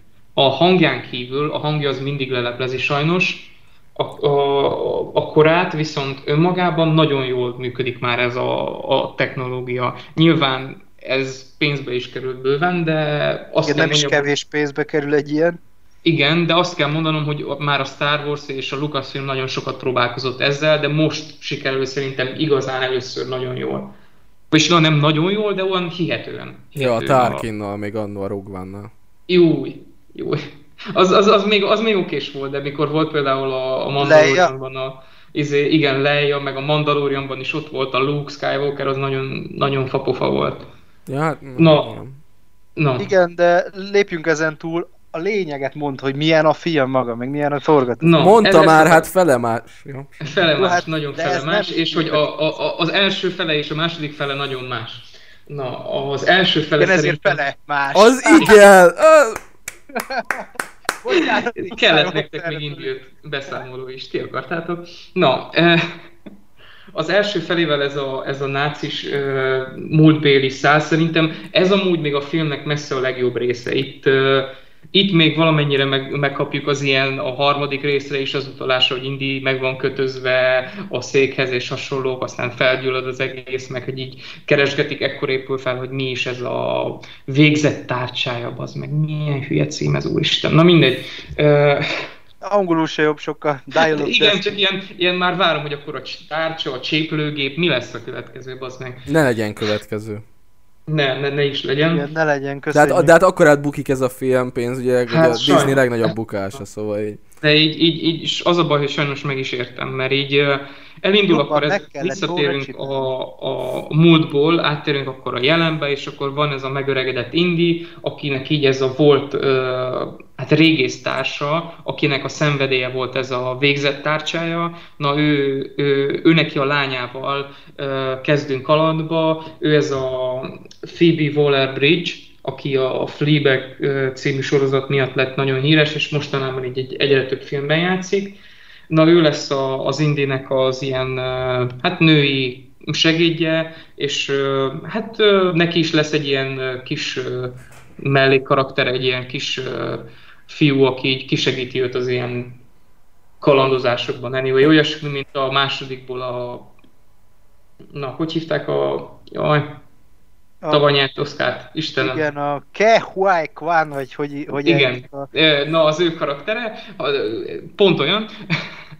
És igazából hát úgy tudom elmondani az egész igazából, mint hogyha a Mission Impossible-nek az ilyen szerkezete, szerkezete lenne, csak sokkal rosszabbul megvalósítva. Így van két-három nagy ilyen uh, szekvenciánk, egy ilyen nagy velencei utazás, egy nagy ilyen uh, Hát mondjuk az kicsit fura volt, amikor ilyen víz alatti búvárkodós rész is volt, az hogy nagyon nem volt indis, de amúgy még, még, el, még működött valamennyire, de és mi akkor a végén... mit csináltak? Ott mit csináltak? Búvárkodtak és hát kincset kerestek? Egy ilyen, igen, egy, egy ilyen régi elveszett hajónak az alján kerestek valami ö, cuccot, ami elvezet majd egy másik cucchoz. Ah, Tudod, ez a meglát... Kicsit uncharted ja, értem, ez a értem. víz igen, igen, ez, ez, ez volt. Ez uncharted volt nagy.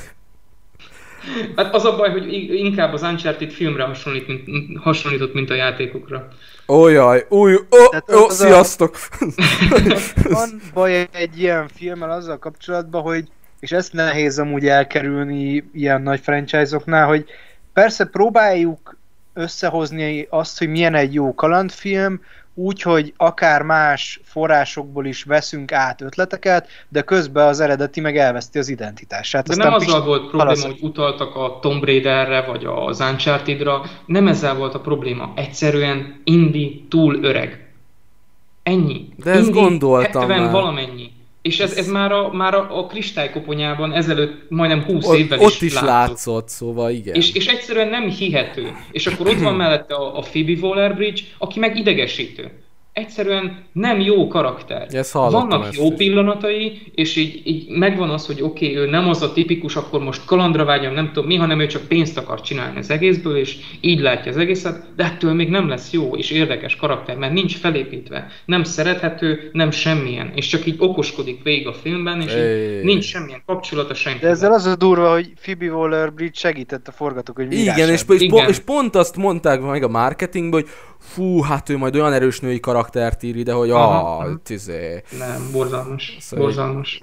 És, és tényleg az, hogy így egyszerűen kiveszik a varázsa, és pláne, hogy nemrég nézte, néztem újra akkor ezt a harmadik részt, meg az elsőt, akkor így De nagyon, nagyon fájdalmasan látszott. De, hogy mondjam, mikor megnéztem a filmet magát, így nem éreztem annyira rossznak, mert nem rossz ah. maga a film. Megvannak a jó pillanatai, néha működik ez az Indiana Jones uh, feeling, de ez így majdnem három órából így háromszor kap el. És akkor az így, ha elosztod óránként, egyszer kapsz egy ilyen kis érzést, hogy hm, és az a baj, hogy meghalt John, hülyeséget mondok, visszavonult John Williams, Ja igen, igen, nem igen, halt igen. meg, Isten nem, ne temesd még, ne temesd még szegény. de nem, jó rendben, de visszavonult, és így ugyanazt az egy Indiana Jones témát adják le végig a filmben. Van a szerelmi téma, meg az Indiana Jones a kaland téma. Ez a két téma váltja magát az egész filmben. Semmi más nincs. Hát na, John ideges. Williams is már majdnem száz éves, úristen, amúgy ezt kimondani elég kemény. De így nagyon-nagyon-nagyon Hát kiábrándító, azt kell mondjam, mert így Mangoltól, főleg a, a Logan után, meg hogy ő a Ford v Ferrari után, és egy csomó nagyon jó film után én, én többet vártam ennél, és valószínűleg a Disney is nagyon megkötötte a kezét, de ember, ez, ez nagyon Hát nagyon figyelj, kevés. én is sejtettem ezt. Baj, hogy az a baj, hogy fogod magad, veszel egy indie franchise-t, amit jó kéne lezárni. Egy indie erre, franchise. erre kapsz és ráadásul úgy ezt az egészet, hogy ott van Mangold, aki tökéletesen zárta le Logannek a szálát, meg ott van egy Phoebe Waller-Bridge, akinek állítólag akkora tehetsége, meg írói vénája van, mint a ház, és ö, egyik legtehetségesebb ember, akit ilyen filmhez meg lehet szerezni, és még játszik is, érted?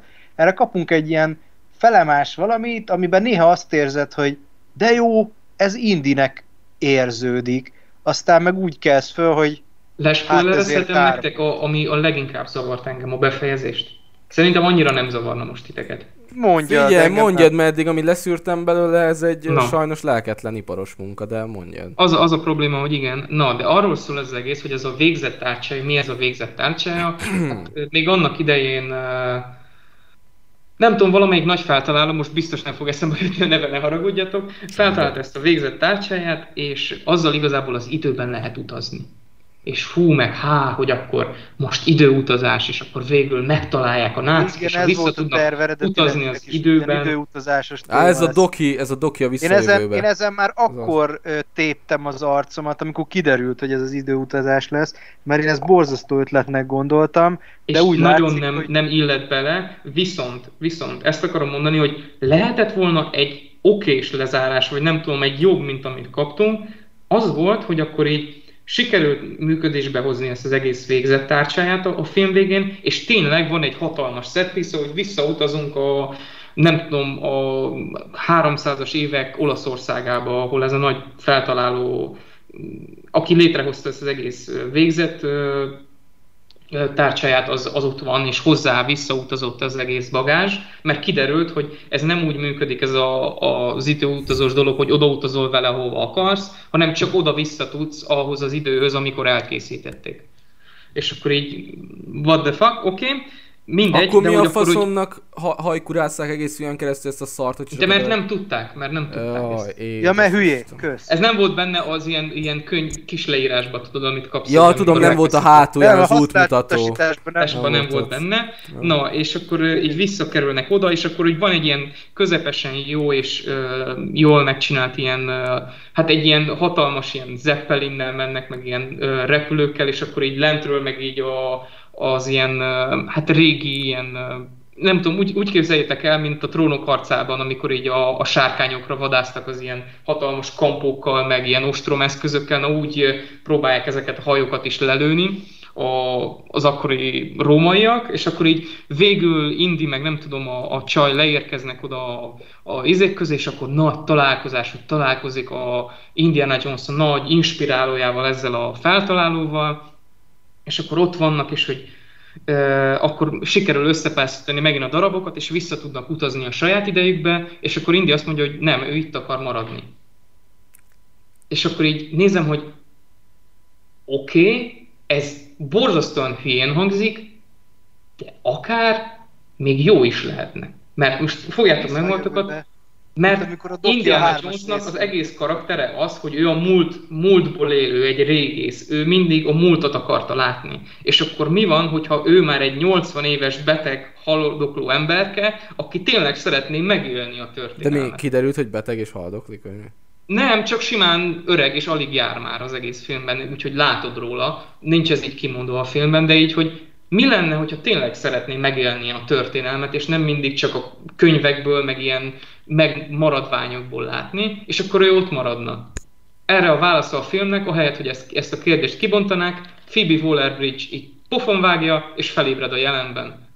És akkor oda jön hozzá a Marion az első részből, a nagyon megöregedett Marion, megcsokolja, és akkor ö, látjuk, ahogy ki van téve száradni a kalap meg az ostor. Vége.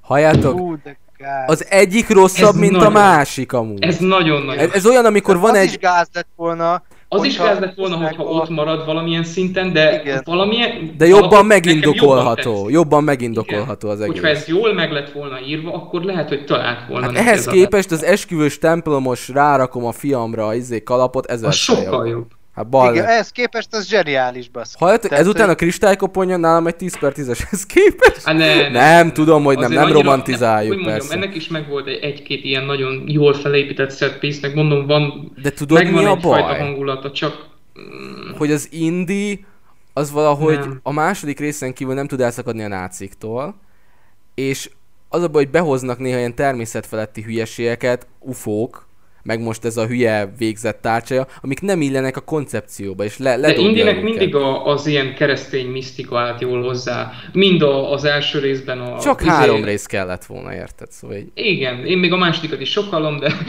Ja, hát jó, nyilván az is megosztó, persze. én, én annak nem vagyok annyira híve, de mondjuk annak is vannak jó pillanatai. Úgyhogy az első Igen, három az az is- önmagában kompakt Arra nagyon- is rá lehet húzni, hogy az egy jó film, vagy az egy, ez egy jó koncepció, és abból kihoztak valamit. Ez az első három, az teljesen rendben van. Ez az a baj, hogy ezt, például ezt a hülye lezárást, mint mondasz, oké, okay, az még valahogy lenyelhető, hogy oké, okay, ott marad, és akkor megtapasztalja a múltat, ilyen kicsit dokia vissza a jövőbe háromból, Igen, igen. mondjuk van tíz éve megtapasztalni a múltat, amíg meg nem hal, tök király, ehhez képest egy ilyen világi balfasság, hogy pofán vágják, majd fölébred a jelenbe, és ki van rakva száradni az ostor meg a kalap. Tök jó. Tehát, hogy De megint nagyon. egy olyan... Igen, és azért szárad az ostor. hogy csinálhassunk egy hatodik filmet, meg kell a pénz. Az, Tehát, o- hogy az ostor azért szárad meg a kalap, mert a rajta vannak a rajongók könnyei konkrétan. Ja. így, így van, Szóval így- nagyjából. Egyszerűen nem, nem, értem, nem, nem. hogy ez mitől méltóbb zárása, amit sokat olvastam Twitteren, ez mitől méltóbb zárása Indiana Jones karakterének, mint a negyedik rész. A negyedik része Ez is nem volt baj, eleve a zárás, sztorival ez- is, meg néhány technikai oldalával is, de még mindig sokkal jobban működik idézőjelben, meg hangulatosabb is, ahogy itt most elmondta nekünk az Edwin, a, a sokkal hangulatosabb a negyedik rész, mint az ötödik rész. Szóval így Hát az az, hogy, hogy tényleg ebből hiányzik Spielberg, mert én azt látom, hogy kifogy a mai ilyen, próbálják minden eszközzel az a baj, hogy Spielberg ezt a bullshit-et- ezt a 80-as évek, 90-es éveknek a misztikumát, és ezt a, ezt a fajta tényleg új kaland, kalandfilmes érzést, ami benne volt ezekben a filmekben, de egy dolgot felejtenek el, hogy oké, okay, ezt meg lehet csinálni, de ahhoz új karakterek kellenek. A Logan sem azért működött, mert kalandfilmes próbált lenni, pont azért működött, mert nem próbált meg olyan lenni, mint a többi X-Men film, hanem egy öregedés, egy elbúcsúzás film volt. És akkor nem működik az, hogy öreg karakterekkel, ilyen szétment emberekkel most megcsináljuk megint ugyanazt, amit ezelőtt 50 évvel. És ha ez nem lenne elég, nem is mernek kockázatot vállalni, mert még ezt is meg lehet csinálni, mert láttuk a feláldozhatókat, vagy jó mondjuk ez nem a világ legnagyobb filmje, de még mindig egy szórakoztató példa volt. De láttunk Igen. olyan példákat, amikor öreg színészek is tudnak egy jó produktumot és egy nagyon jó és szórakoztató kalandfilmet hozni. Az a probléma, hogy nem mernek vállalni kockázatot. Mindig csak abba, abban vannak, hogy hogyan maximalizáljuk a, a, a tőkét és a nyereséget. De nem értem most- Hozzunk egy fiatal színésznőt, akit most nagyon híres lett. Hmm, ö, a, mit csináljuk? Játsszuk be halálig az Indiana Jones témát, amit mindenki szeret. Hmm, mi érdekes most még? Az időutazás. Na basszunk bele időutazást. És ja, persze nem halhat meg senki, mert akkor az fú, de szomorú lesz. Basz meg. Nem így épülnek fel a filmek. Nem ettől lesz egy ezzel- klasszikus klasszikus. Ezzel az a legnagyobb baj, hogy úgyis bukás lesz most valószínűleg a film, hogy nem vállaltak kockázatot, és valami lelketlen iparos munkát lecsaptak az És asztalra. most pont az a jó, hogy a Barbie meg az Oppenheimer megmutatja, hogy nem franchise Igen. filmekkel, jó most a Barbie nyilván franchise-ra épül, de hagyjuk is, önálló filmmel, mű, szerzői filmmel lehet tényleg bevonzni az embereket a moziba, és látszik, hogy az embereknek gecire elegük van a szuperhős filmekből, mert például ez a Beetlejuice, vagy hogy a faszba ejtik, ez a kék bogáras fasság is. Blue Állí- Beetle, igen. Az, Blue Beetle, bocsánat. Az konkrétan még a Flashnek a ö, openingét is alul fogja múlni pénzbe Amerikába. Szóval nem de a tudom, Flash hogy... is akkorát zakózott. Igen, igen, de nem tudom, hogy a stúdiók akkor mikor akarnak fölébredni, bazd meg, hogy amúgy jó filmet kéne csak csinálni, meg valami normális marketinget alábaszni, és így... De és ez így az, hogy látod, hogy így Ennyi. Flash pont ezt mutatja meg, hogy így mire építettek. Nosztalgiával már nem lehet eladni mindent, bazd meg. Az emberek már beleuntak Megunták, a nosztalgiába, megunták. és nem csak, hogy, hogy beleuntak, már nincs meg az a generáció, aki nosztalgiázna. Persze, de nem, de Már nem de- járnak moziba. Igen, de hogyha én nosztalgiázni akarok, fogom bazd meg ezeket a filmeket, amiket szerettem, és, És megnézem őket. Nem pedig az, hogy akkor úristen, én most Karib-tengernek akarok egy hatodik részt. Dehogy akarok, ott az első három, 30 szó újra nézem. Hagyjál már. Egyrészt, Le van zárva. meg, oké, okay, mind biztos vagyok benne, hogy minden évben lesznek olyan filmek, amikor mondjuk egy régi franchise-t akarnak lezárni, Abszolút, vagy kidobnak egy, egy nagy szuperhős filmet, ez teljesen Hát rendben van. ördögűző bazd meg mert- idén is, szóval így, na, Igen, érted? mert ameddig ez a trend nem tetőzik, és ameddig ennek a trendnek bármilyen létjogosultsága van, addig ez folytatódni fog.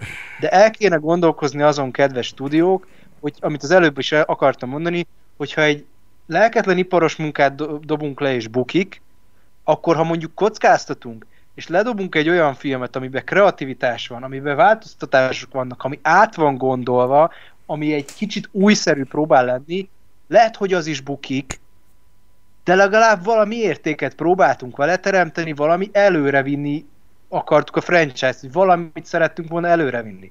Most a kockázat mind a kettőben megvan, az iparos munka is beszophatja és bukhat, Persze. ahogy az újszerű film is bukhat. Most akkor választanám, könyörgöm inkább az újszerűt, mert abban legalább van akkora potenciál, hogy tudunk vele olyat újítani, hogy mindenkinek bejön, és akkora kasszát robbantunk, amekkorát még nem látott a világ. De, de De nem. A, a, a példákat. A, az iparos munka kell. Hát ez az, hogy, hogy ők azt hiszik, mert ez volt beléjük építve, ez tényleg egy nagyon mérgező tendenciája volt a, a Marvel korszaknak, ami kezd lecsengeni végre.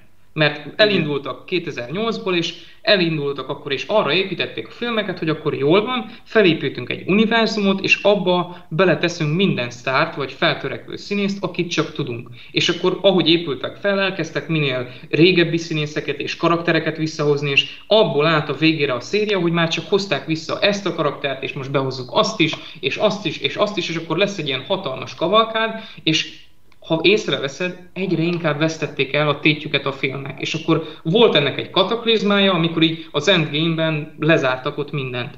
És ez érződik, hogy azóta nem tudnak olyasmit már csinálni, mert az embereknek is volt egy ilyen érzésük, hogy oké, okay, ez itt véget ért. És nem akarjuk újra meg újra látni a Marvel korszakot, csak más színészekkel és más emberekkel és más franchise-okkal, mert ugyanezt csinálják most is hogy akkor most ezredjére is visszahozzuk a, a, a Michael Keatonos batman a Flashben. Minek?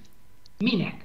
Konkrétan arra épül csak a marketing. Senkit nem érdekelt a Flash karaktere. Csak a Michael Keaton miatt akartak bemenni a moziba Max és megnézni, hogy milyen ez. Aztán rájöttek, hogy egy kibaszott katasztrofa az egész film, mert a CGI-játó Heinz a legelső perctől kezdve, és az egész Ez is úgy szintén, úgyhogy... Szóval így Na, de igazából... Szegény Nick Cage-et is belerángatták, szóval... Hát belerángatták, a CGI-ja volt megoldva, az egy Stuti nem Nick Cage volt, az most az biztos. De és így akkor nézzétek meg, hogy akkor a, az olyan, szintén ezektől a nagy stúdióktól ott vannak a, a vállalkozó és merész filmek. Nézzük meg, ott van a, ott van a Barbie, ott van a, a Spider-Man 2, ö, Lego filmek, mind olyan példák arra, hogy kreativitással ott vannak még mindig a nagy nevek mögötte, meg a stúdiók, de új projekteket próbálunk meg csinálni, merészebbek akarunk lenni, máshol, amit akarunk az csinálni. Nagyon, az és nagyon, kibaszott jó a visszajelzés. Az nagyon, tetszett, az nagyon tetszett, Edwin, amit küldtél a napokból, hogy uh, Scorsese azt firtatja, hogy uh, miért volt sokkal másabb a 70-es és 80-as évek filmeket készíteni. Mert tényleg ott olyan, hogy baznak fogták, és ott megmesélt, hogy a Taxi Driver-t hogyan hozták tető alá, Geci? És beszarás. És Szóval nagyon kevés igen, pénzből kéregettek egyik a másiktól így konkrétan, hogy adják kölcsön már egy erre van, pont erre a dologra van kihegyezve Hollywood, és a sztrájkokba csúcsosodik ez a dolog ki, hogy a stúdiók azt gondolják, hogy elég az, hogyha nosztalgiát adnak el, meg franchise-okat adnak el, és AI-okkal helyettesítik a színészekkel, és nem fizetnek írókat, majd a mesterséges intelligencia mindent megold, minden sablonos lesz, minden kreativitást mellőző. Csak az a baj, hogy ezt a nézők nem fogják Tömegtermék lesz, tömegtermék lesz, amire majd beözölnek az emberek, és zabálják majd, mint a gyors kaját a McDonald's-ban, meg a burger. Hát az a baj, hogy ugyanaz... Ehhez képest ott állnak a színészek meg az írók a másik oldalon, akik pont azt mondják ki, és az élet most például a Barbie Oppenheimerrel őket igazolja, hogy bazd meg, hogyha nincs kreatív ember, aki megírjon egy kreatív ötletet, egy szerzői ötletet, ha nincs húsvér színész, aki a tehetségével, meg a munkájával vászorra rakja azt, akkor be fogjátok szopni a faszt, mert az embereknek a valóság kell, a valódi kell, ki akarnak menekülni abból az életből, amit be vannak, egy másik életbe, amit nem lehet AI-jal, meg Marvel karakterekkel, meg századik franchise filmmel megteremteni, ami már az elsőt meg a másodikat majmolja, hanem valami újat szeretnének, amit megláthatnak, amit felfedezhetnek. Mert a stúdiók meg azt mondják, hogy jó, majd az mesterséges intelligenciával behúzzuk a nézőket. Nem. Nem fog működni, ha fene fené teszik, akkor se. És ezeknek az agyhalott faszopóknak ezt kéne felfogni, hogy én értem, hogy te azt akarod, hogy annyi pénzed legyen, mint Elon Musknak, hogy csináljál még egy SpaceX-et, meg megvedd a Reddit-et, bazd meg, de ez nem fog megtörténni, mert emberekkel dolgozol, meg embereknek gyártasz tartalmat. Csak az a baj, hogy nem tudják, hogy ezekkel dolgoznak. A főleg a Disney-nél ott úgy lenézik az embereket, hogy hihetetlen, szóval így. De remélem tényleg, hogy most ebből az egész sztrájkból kijön hát, valami. Meg azt kellene megtanulniuk a stúdióknak, hogy nem kell mindig 200 meg 300 milliókat rákölteni egy filmre. Egy filmre. Mert Igen. basszus, most, hogy a Creator is, ami a Den- Denzel Washingtonnak a fiával készül, 80 milka. Egy skifi, amiben használtak. És marha jól néz És marha jól néz ki, és azért legutóbb olvastam, hogy konkrétan a Bej Ruti uh, tavalyi robbanás, ami megrázta a világot, abból is vettek át jeleneteket, és belerakták a filmbe. Ennyi bazd meg, kreativitás kell, ahogy mondod, nem pedig izé ö, ilyen mesterséges intelligenciák, akik így nincs meg benne az a kreativitás mondjuk, mint egy húsvér emberbe. Szóval Edwinnel értek egyet, remélem, hogy a színészek és az írók nyernek úgymond ebben a sztrájkban, mert akkor megmutatják a világnak azt, hogy nekik van igazuk abból a szempontból, hogy egy művészeti ágban, mint a könyvírás, a sorozat és filmkészítés, a festés például, még mindig az emberekre van szükség. Az emberi kreativitásra, művészeti érzékre, tehetségre, gondolatokra, elképzelésekre, koncepciókra van szükség. Nem azt hiszik rengetegen, hogy meg ezek a, technikai oldalt dolgozó emberek, hogy majd a mesterséges intelligencia mindent helyettesíteni tud. Vannak, még mindig vannak, hál' Istennek olyan területei az életnek, ahol az emberi faktort nem lehet helyettesíteni. Mert embertől embernek készítesz valamit. És az mindig más, mint hogyha egy robot csinál neked valamit. Azért, mert mitől jó még mai napig is egy több mint ezer éves könyv, egy ö, vers, egy valami, teljesen más korokban készült, már nem is élnek az, uno, az ükunokái sem annak, aki azt megérte akkor, de akkor is emberek voltak. Akkor is hasonló megélések voltak, érzések és érzelmek voltak, amit robotokkal nem tudsz átadni, amit nem érzett egy kibaszott mesterséges intelligencia, és lehet, hogy vissza tudja adni neked, vagy ír egy olyan izét, ami így fú a következő keresztapa, de akkor sem lesz emberi emberek nélkül. Igen, tehát átmegyünk, mert... átmegyünk tiszta Detroit Become Human-ba, bazzak. az, az a durva ebben, hogy, hogy mivel te is megéled az életet, ezért olyan történetekre vágysz, vagy olyan tartalmakra vágysz, ami azt mutatja neked, hogy olyan emberek készítik, akik megélik az életet, csak más percepcióval, vagy más, más hozzáállással ö, élik, és mást látnak meg benne, és ezáltal te is mást tudsz meglátni benne, és ebből tudsz te is tanulni. Tehát ez ugyanolyan, hogy hogyha már itt a mesterséges intelligenciáról beszélünk, van a ChatGPT. A ChatGPT arra jó, hogy bármit írsz, ö, amit te szeretnél megvalósítani, és nem tudod, vagy nem gondolod, hogy te tudod, segítséget kérhetsz hozzá. Én történetekhez szoktam segítséget kérni, és mindig rájövök arra, hogy a történet lényegét, velejét, a karaktereket, a storyline-t, a történet menetét nem tudja megírni. Megadhatod az összes információt, meg az összes ötletet, ami a fejedben van, akár kiforrat, akár kiforratlan, nem fog tudni vele semmit kezdeni. Vagy olyan világi sablonos dolgokat fog tudni csinálni, hogy megkérem az utcán a 75 éves hajléktalan öregember, azt, az kreatívabb dolgokat tud lerakni az asztalra. Mondjak valamit, amit így a izé kapcsán az ilyen kilógozott forgatókönyvek kapcsán és a, a mai karakterek kapcsán, hogy így a tegnap néztem meg, a, újra néztem a Wall-it. Az egyik kedvenc filmem. Ja, és vágom a Pixaros, jaj. Igen. És az, a film első felében konkrétan csak robotokat látunk, és egy kis robotnak az életét követjük végig, és pazd meg, az a kis robot ezerszer élethűbb és emberibb karakter volt, mint bárki az utóbbi blockbuster gyártásból, akit így ki tudok emelni. És ez hát, kurva szomorú. Hát jó, ne vegyük az idei évet, mert azért voltak, voltak Volt egy-két jó, de nézd meg a, akkor a, a, a, az ilyen uh, Indiana Jonesok, a, az Uncharted-ok, a, a, nem tudom, most így Tavaly mondtam én is egy nagyot, de hogy így a, az, ilyen, az ilyen filmekből így kiveszik az ember a filmből, és nem... Kiveszik a jó karakter. Tehát... A jó karakter, és az, hogy tényleg egy emberi életű és átélhető szerepet adjanak, mert nem tudsz aggódni érte, nem látod a keserűségét, a szomorúságát, mert mindig van körülötte egy ilyen védőháló. Mert azt mondják, hogy így nem halhat meg, mert ő a milliós sztárunk. És nem érezhet bánatot, nem izét, mert akkor ezt a csoportot sértenénk, vagy a másikat, és akkor ezért nem fog tetszeni, és már azt érzed, hogy egy kibaszott chat GPT ö, válogatja össze, hogy mi kerülhet bele egy filmbe, és mi nem, ahhoz, hogy maximalizáljuk a izét. És ez nem így működik. Igen, tehát hogy azért elég siralmas, hogy a tartalomgyártásban, főleg filmek, sorozatok is ö, tekintetében, a könyvekre hál' Istennek ez még nem igaz, de odáig jutottunk baszki, hogy azt akarják elérni, hogy ö, Minimális kockázat, maximális haszon.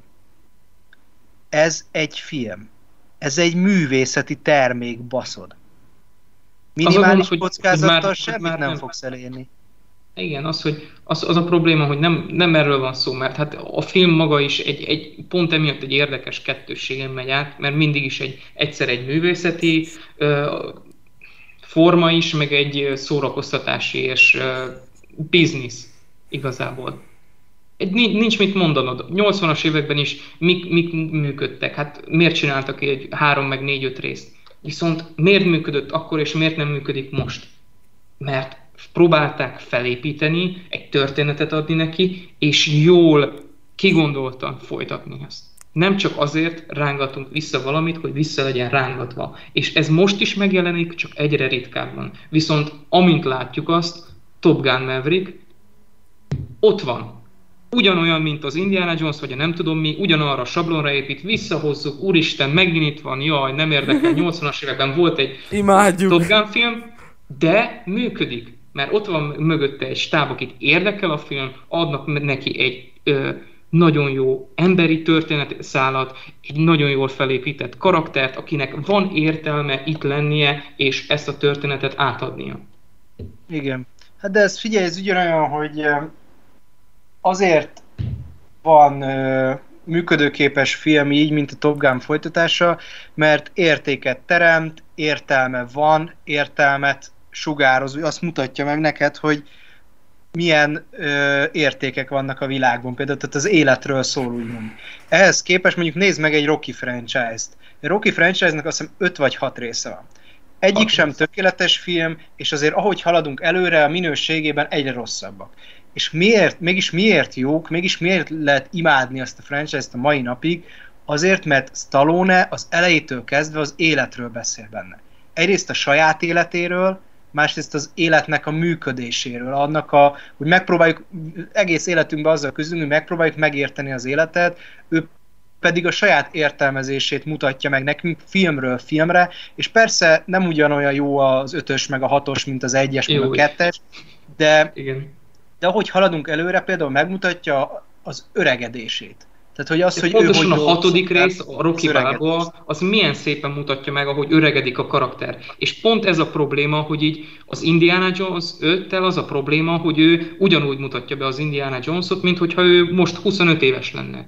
Pedig 80 éves. És ez a jó a Top Gun Maverickben, meg a Rocky Balboa-ban, vagy a Creedben, hogy akkor ott tényleg meg van öregedve a karakter, és szerepe van annak, hogy most ő megöregedett, és ez tökéletesen van adaptálva a filmben. Mert látod rajta, és ez is egy olyan történet, amit el kell mesélni.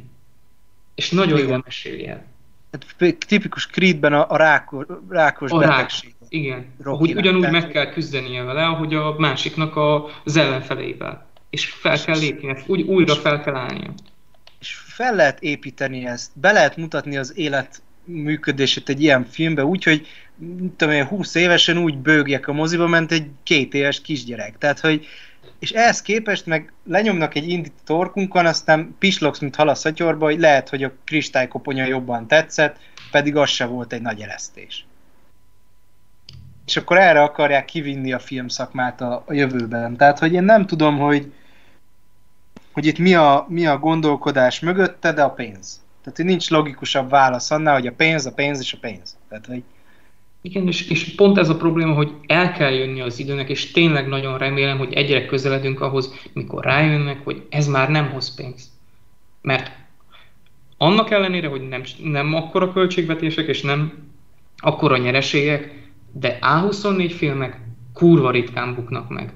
És Igen. mégis ismerik az emberek, egyre híresebbek lesznek, és egyre inkább fordulnak feléjük az emberek. Hát most Meg például... hogy bekerül, a- bekerül a köztudatba egy olyan A24 film az Oscarjaival, mint a... Az Everything Everywhere Ev- az, ev- ami igen. képvisel valamit, elmond egy történetet és egy emberi dolgot. Nem egy tökéletes film, de ember akar valamit, és kreatívan, kurva jól kinézve, azt el tudod adni egy nyári blockbusternek, és el is adták. És működött. És a közbeszéd részévé válik az a film. De a Parasite is ugyanez.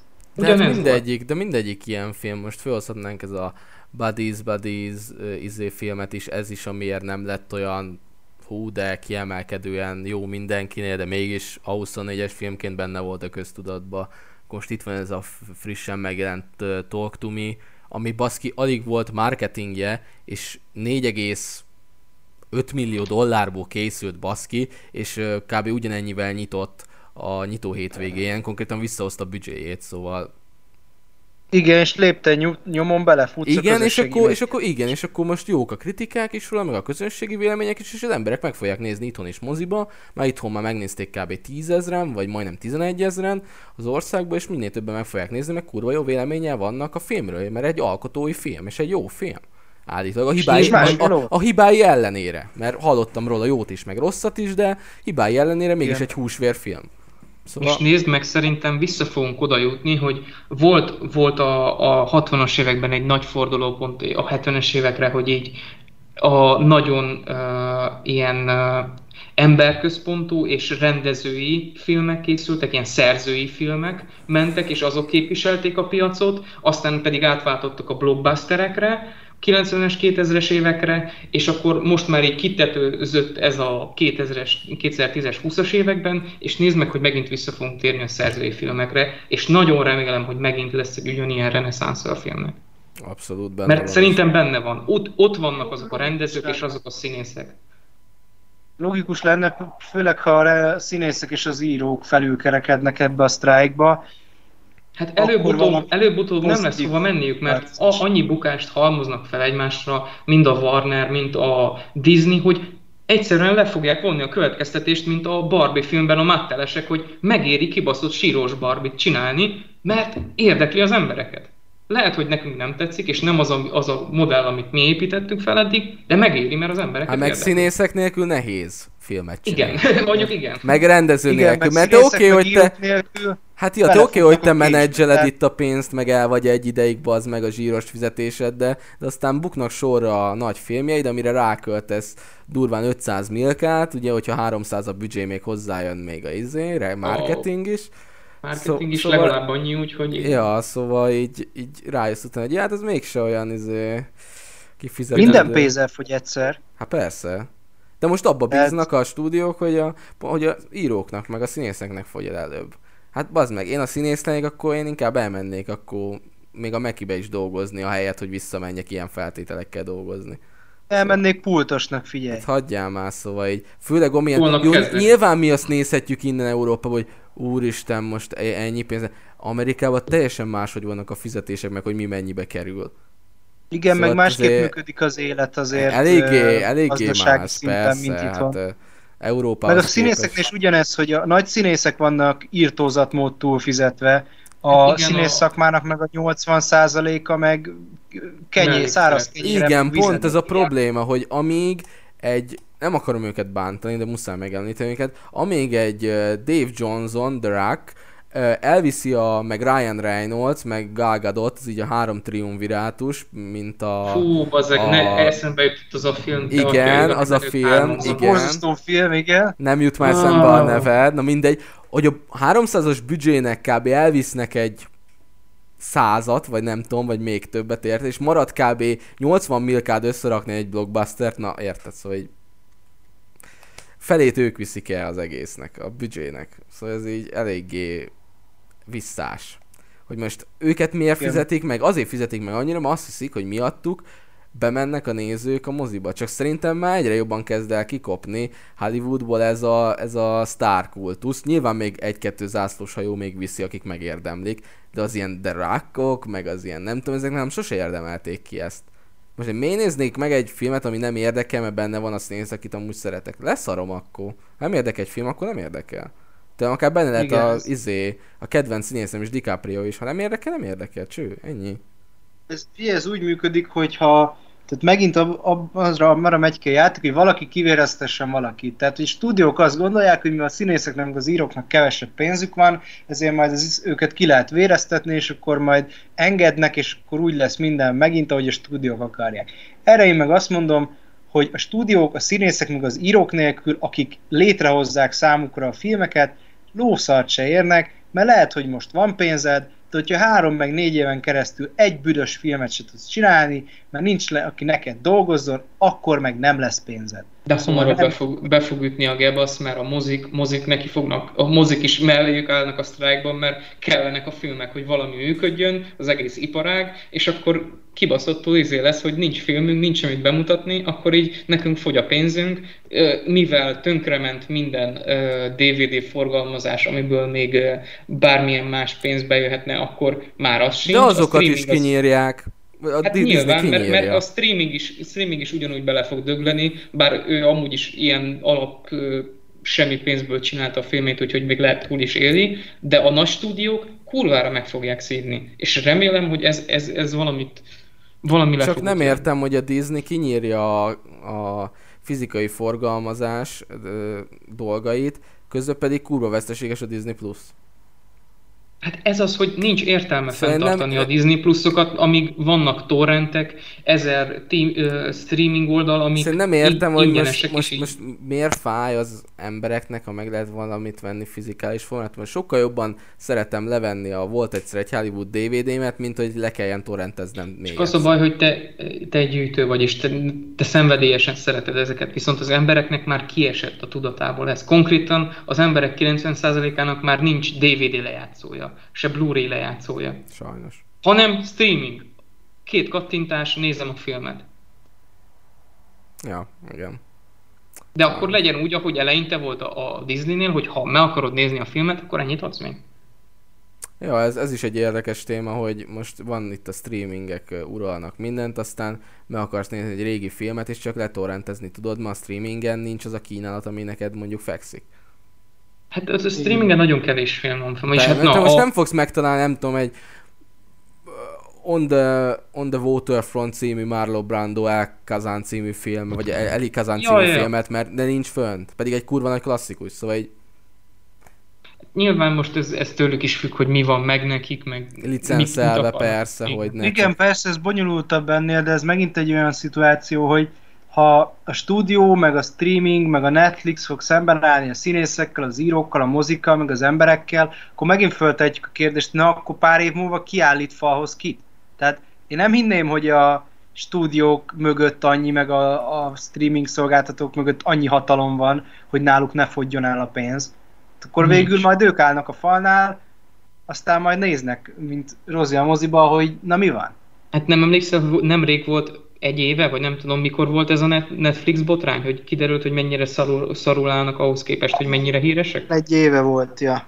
Ja, és akkor így egy kicsit leesett mindenkinek az elő, hogy bazeg azt hittük, hogy hát Netflix az sose hal meg, vagy nem tudom, az ilyen... Igen, leesett a tantusz, hogy mivel... Hogy hoppá. Na igen, nem mindegy. Tehát ez majd a jövő zenéje, csak nyilván ez egy olyan dolog, amit, amiről azért kell most beszélni, mert a jövőben például mi sem tudunk majd adásokat csinálni akkor, vagy a régi filmekhez kell visszanyúlnunk, és azokról kell beszélgetnünk, hogyha az ipar mondjuk másfél, két, de adj Isten, három évre szinte megszűnik létezni. De ezt tudod, miért nem fog megtörténni? Na? Dollárcsengés. Ugyanúgy. Ők, ők, ők, ők nem fognak kifogyni a pénzből a, a fejesek, viszont már fáj, égni fog a talpok alatt a föld, amiatt, hogy nekik kell a következő bejövetel, és nincs bejövetel, mert nincs film. És akkor kénytelen, kelletlen valami, valamilyen megegyezésre, kompromisszumra jutni fognak. Úgyhogy náluk fog hamarabb elvágódni a cérna, azért, mert kibaszott kapzsik. Meglátjuk amúgy, én kíváncsi leszek, de ez amúgy mindannyiunkra igaz ránk is, akik beszélgetünk filmekről, és azokra is, akik hallgatják ezt, vagy akik ugyanúgy szeretik a, a filmeket nézni, mint mi, hogy vajon mindennek az egész történetnek, amiről most itt beszéltünk, vége lesz-e mondjuk 2023 végén, vagy 2024 elején, és akkor valaki beadja a derekát, és születik egy kölcsönösen jó megegyezés, vagy akkor majd húzzuk az igát addig, meg húzzák egymásnak az agyát addig, ameddig valaki alatt nem lángol a talaj, és akkor az mondja azt, hogy bármit megadok, csak gyertek és segítsetek. Á, nem fognak annyi filmet visszatartani amúgy. Szóval nem. nem. Én, én szinte biztos vagyok, hogy ez nem fog többet tartani egy fél évnél. Nem.